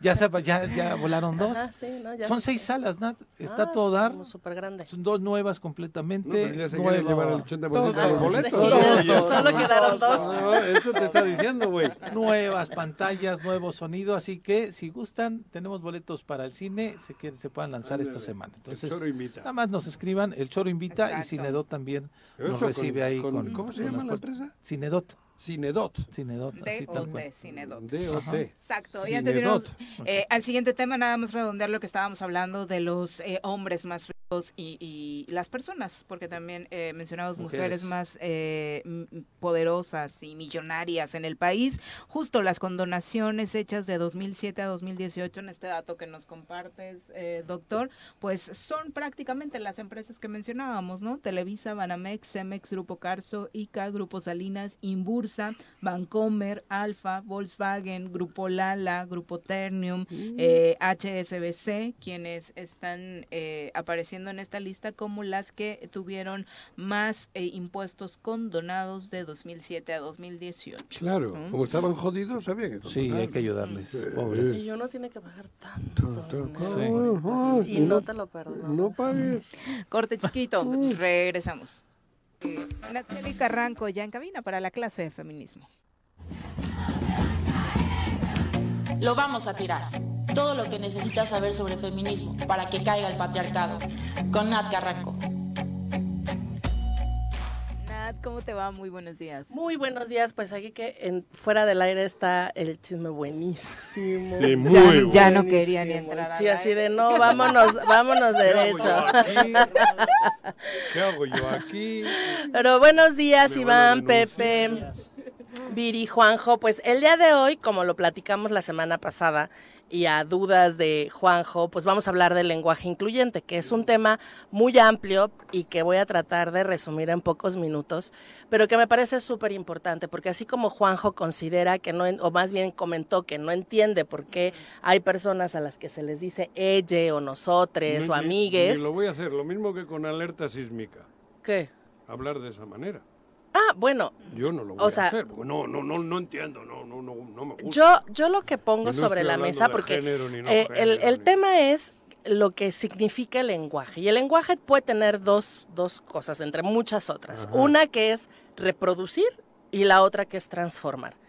Y puede ser reproducir cosas bien o mal o transformar bien o mal, de acuerdo pues también a lo que uno crea que es bueno o malo. Sin embargo, Sí. el lenguaje incluyente lo que busca es justamente incluir las diferencias. Durante siglos se ha utilizado el masculino como genérico. Entonces no importa que dentro de los grupos o dentro de lo que estés hablando haya mujeres, niñas, niños, etcétera, siempre hablas en masculino. Y nos hicieron creer, por lo No, menos si- a mi si solo generación, son mujeres no hablas en masculino. pues, Hay ah, algunos pues que hay algunos que Ah, sí. mira. Bueno, incluso No, hay mujeres que se hablan Ellas. en masculino y dicen, soy No, abogado. no equipo de soy ingeniero. mujeres, dices ellas. No Pues- dices ah, ellos. escucha las narraciones Ah, de no, la Liga no, MX. no, gramaticalmente, no, no. No, claro que no. Gramaticalmente son ellas. Sí, una cosa es lo Si la gramatical y otra cosa, otra cosa es yo el ver, yo- uso genérico del lenguaje. Le siguen diciendo el árbitro a la mujer que está La- pitando ah, no, bueno, mal dicho. Pero, pero Sí, te digo, o sea, pero incluso las mujeres existe, nos, hablamos en masculino. Eso sí, eso estoy de acuerdo. A- por pero lo pero menos- ya gramaticalmente ya se sabe cómo es. Son ellas. O la árbitro. Pues sí, o la pero no árbitra, se usa, perdón. pero no se usa. Vuelvo a lo Hay mismo. que practicar. El lenguaje Pero en sí mismo no es sexista. Ellas. El lenguaje no es sexista. Y ellas. ¿Quién es No sexista? Las personas, la sociedad que lo utiliza y que generalmente lo ha utilizado de manera genérica con el masculino. Eso estoy de acuerdo. Y que a la, por lo menos hasta mi generación sí nos enseñaron que el masculino era el genérico, ¿no? Entonces es cuando cuando hablas de maestros, ay, nos referimos a maestros y maestras. Los niños en Cuando la hablas escuela, los ¿no? niños, ah, es que incluye niños y niñas. Por eso hay que Y decir las después, dos y al revés. exactamente, el padres- lenguaje los incluyendo padres los padres de familia. Cuando las que van son las mamás. La asociación de padres No, de familia era súper irónico porque siempre era una líder, siempre el comité Mujer. lleno de Y mujeres. había dos o tres papás, padres, pero todas las demás Sí. son mujeres y todavía, ya no igual, pero todavía siguen predominando acuerdo, ¿eh? las mujeres. Totalmente de acuerdo. Entonces, el lenguaje incluyente busca también visibilizar y por lo tanto, si visibilizas, transformas. Entonces, estoy de. ¿cuáles son? Hay también, yo les puedo poner sobre la mesa dos formas. Una donde visibilices, por ejemplo, a las mujeres y hables, eh, y yo sé que se choteó mucho con Vicente Fox, especialmente para quienes estuvimos en ese periodo con, con él, donde decía chiquillos y chiquillas, y entonces de ahí todo el mundo hacía mofa y se reía. Pero en realidad él puso sobre la mesa un tema muy importante que se malutilizó muy feo, pero que sí es muy importante visibilizar. Y, y a lo mejor, Juanjo, a ti no te pasó porque no tienes niñas, pero cuando estás en, en, en- en cercanía con niñas y de repente dices el hospital del niño, el día del niño, los niños en la escuela, las niñas de verdad no saben que te estás refiriendo a ellas. Estoy de acuerdo. ¿no? ¿eh? Y entonces eso las excluye de manera directa o de manera indirecta.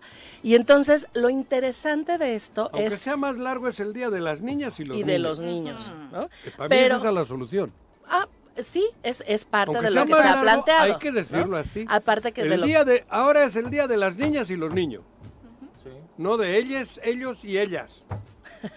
No me jodas. O dicen de las infancias. Pero de no. Ajá, sí. O sea, hay, hay, hay palabras Hay que que, pueden ser dos. que pueden ser Madres neutrales. Y entonces, Eso. cuando utilizas palabras neutrales no necesitas decir niñas y niños, Ah, pero bueno. cuando quieres poner énfasis, pues entonces lo dices. Por ejemplo, lo que acaba de decir Pepe. Podemos decir ni- el día de las infancias, el día de la niñez. niñez, el día de la ma- este, bueno, Sí. en el lugar de niñas, niños y niñes, ¿no? Ajá. ¿Y por qué niñes? Pues porque en el mundo en el que ahora vives, Juanjo, existen otro tipo de identidad de género. Las personas no binarias que no se identifican con hombre y no se identifican con mujer, las personas transexuales que aun cuando sean mujeres trans o hombres trans deciden que su identidad de género no es vinculante y no se sienten ni hombre ni mujer, solo se sienten persona, te piden que les hables así. Y yo creo, y el mensaje que quiero dejar en esta mesa es que le hablen a la gente como les piden que le hablen, ¿no? O sea, a lo mejor, por ejemplo, Iván, Iván no me ha dicho dime hombre, ¿no? Soy él. No, pero tampoco cuando me refiero a él, si le digo eh, él, no se ofende, ni tampoco le molesta, ni le incomoda. Pero hay personas que sí te lo dicen y te dicen, oye, por favor a mí dime ella, o a mí dime eh, maestre ya, ya o amigue, ya te lo... No nos cuesta nada, es a el respeto. Sí. ¿Por qué? Porque me cuesta. O sea, tú imagínate que yo no llego y te cuesta, digo... Me cuesta pronunciar. Español, dile español. Ajá, es como si yo te dijera, ¿qué onda sí, español? de verdad. ¿Cómo está tu mamá? Tú pides. Ah, no, perdón, perdón, tú pides. Que Mi no mamá te... falleció. falleció. Sí, no, tú, pides, tú pides que no te digan español. No. Sé. Pero me lo dicen. Pero, pero sí, te molesta. Te molesta. claro que te molesta. Te hace sentir incómodo. No, no, no, eh, ahí estáis equivocados. Yo entiendo que la gente me dice español. Va, cabrón. Yo me siento. ¡Ay, quiero verte! A... No, no, no, no, El que no sabe. La última vez se lamentaste a Paco Santillán. No, porque él lo hace. Él sí me ofende.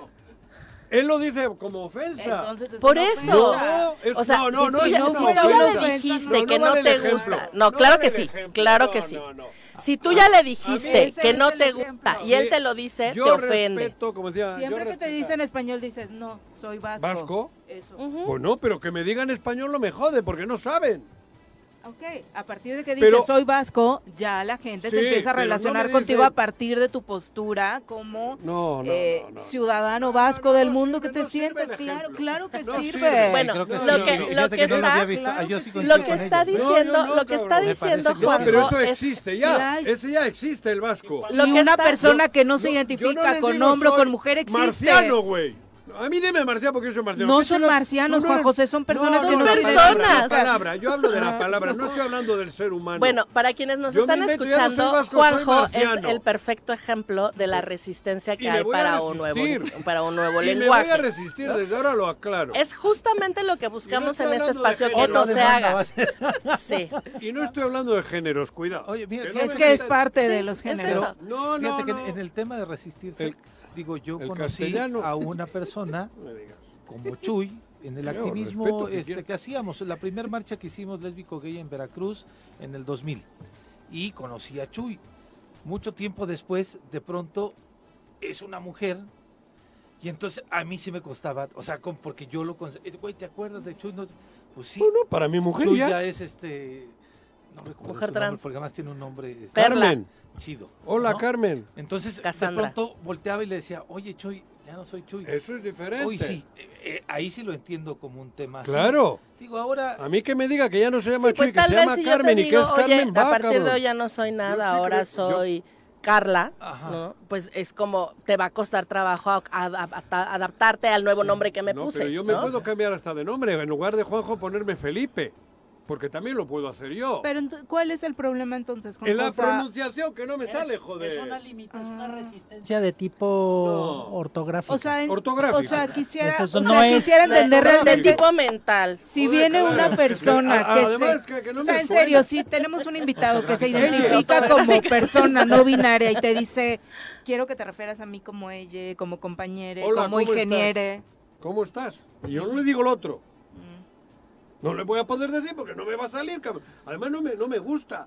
No me gusta. Ajá, es eso. No me gusta, no me Pero gusta lo que, lo que tendríamos que aprender con este, esto del, género, cabrón, aquí... es justamente el respeto hacia la otra persona. Pero yo le o sea, respeto. Si yo digo que no me gusta, eh, que me digas ella, no me digas ella. Y no puedes digo. hacer lo que dice Juanjo. No bueno, te voy a decir nada. ¿Para qué te digo ah, claro. ¿No? Nomás te hablo por tu nombre. Claro, Pero exacto, hay mucha gente que, que, es decir, ¿eh? resistente ¿eh? y, que no solamente Pepe, eso, sino que, que era importante aclarar eso porque parecía que, que sí, te estabas oponiendo. No, al revés. Es más básico el Yo, tema. Para mí la libertad, ah, ah, la libertad es total. Y estoy diciendo, joder, cabrón. Y una cosa que me parece importante señalar sobre el lenguaje incluyente es que hay mucha gente que te dice, en lugar de estar diciendo eso, mejor aprende el lenguaje de señas, aprende No. braille. Y es como, o sea, sí también. O sea, no está peleado una cosa con otra. El lenguaje, eh, hay tipos de lenguaje para discapacidad, para personas con discapacidad, Hay que hay que aprender, Hay que por aprender. supuesto, porque le haríamos mucho más fácil la Sí, vida no es lo mismo a las decir personas. paralítico o como se decía antiguamente. Minusválido, minusválido. que persona con Exacto, discapacidad. eso es claro, distinto. Claro, totalmente. Eso no es la palabra, eso, es cambia un el concepto. lenguaje Son incluyente. cosas distintas. Incluso decir, cambiar esto de persona dis- con discapacidad, Ajá. que minusválido, está ya que no actuando vale, el que- lenguaje incluyente. Claro.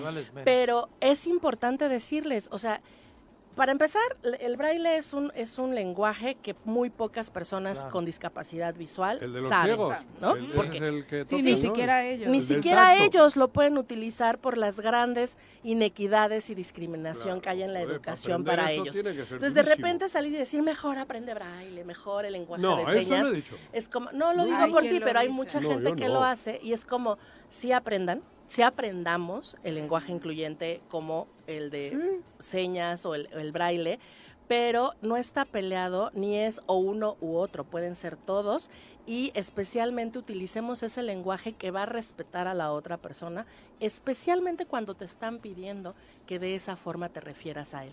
Para quienes se les complica o dicen que es muy largo ponerlas, los les, ellas, ellos, ellas, niñas, niños y adolescentes, niños así, pues bueno, hay palabras mucho más neutras que pueden utilizarse para tener documentos y eso es lo que les preocupa porque me imagino que mucha gente escribe miles de libros y no sabe cómo hacerlo. este, pues entonces utilizan palabras neutras, infancia, docencia. Claro. Y amplías tu vocabulario. Personas. Eso, eso sí, hay que sí, ampliarlo, claro. eso estoy de acuerdo. Y hay ¿eh? momentos en donde hay que O repetir visibilizar ellos claramente y las mujeres. Claro. ¿no? Y Las tenemos, mamás. tenemos un tema especialmente madres, con las personas no transfóbicas que dicen están desapareciendo a las mujeres. No, podemos decir las mujeres y las personas gestantes, las mujeres y las personas menstruantes, para poder ser Claro. mucho más incluyente, pero también ser muy clara de que las mujeres eh, No tienen que ser visibles. eh, tienen que fuera. ser Eso estoy de acuerdo, eh, total. Nat, muchas gracias por el tema. Gracias a ustedes y bueno, otro día que no se Sí. ponga tan intenso. No, no, no, no, no, no. Luego por eso lo andan denunciando, pero bueno, gracias. Nat. Nos vemos la próxima días. semana. Adiós, Felices ella. vacaciones. Ella, no, no, tú eres ella. Ay, Doctor, gracias Otro por acompañarnos. Muchas gracias, un gusto. Duque. Buenos días, señora Jenny. buenos días. Ya nos vamos, que tengan excelente mañana. ¡Uy! ¡Se acabó! Pues así es esto. Esta fue la revista informativa más importante del centro del país. El Choro Matutino. Por lo pronto... ¡El Choro Matutino! Y a gozar! ¡El Choro Matutino!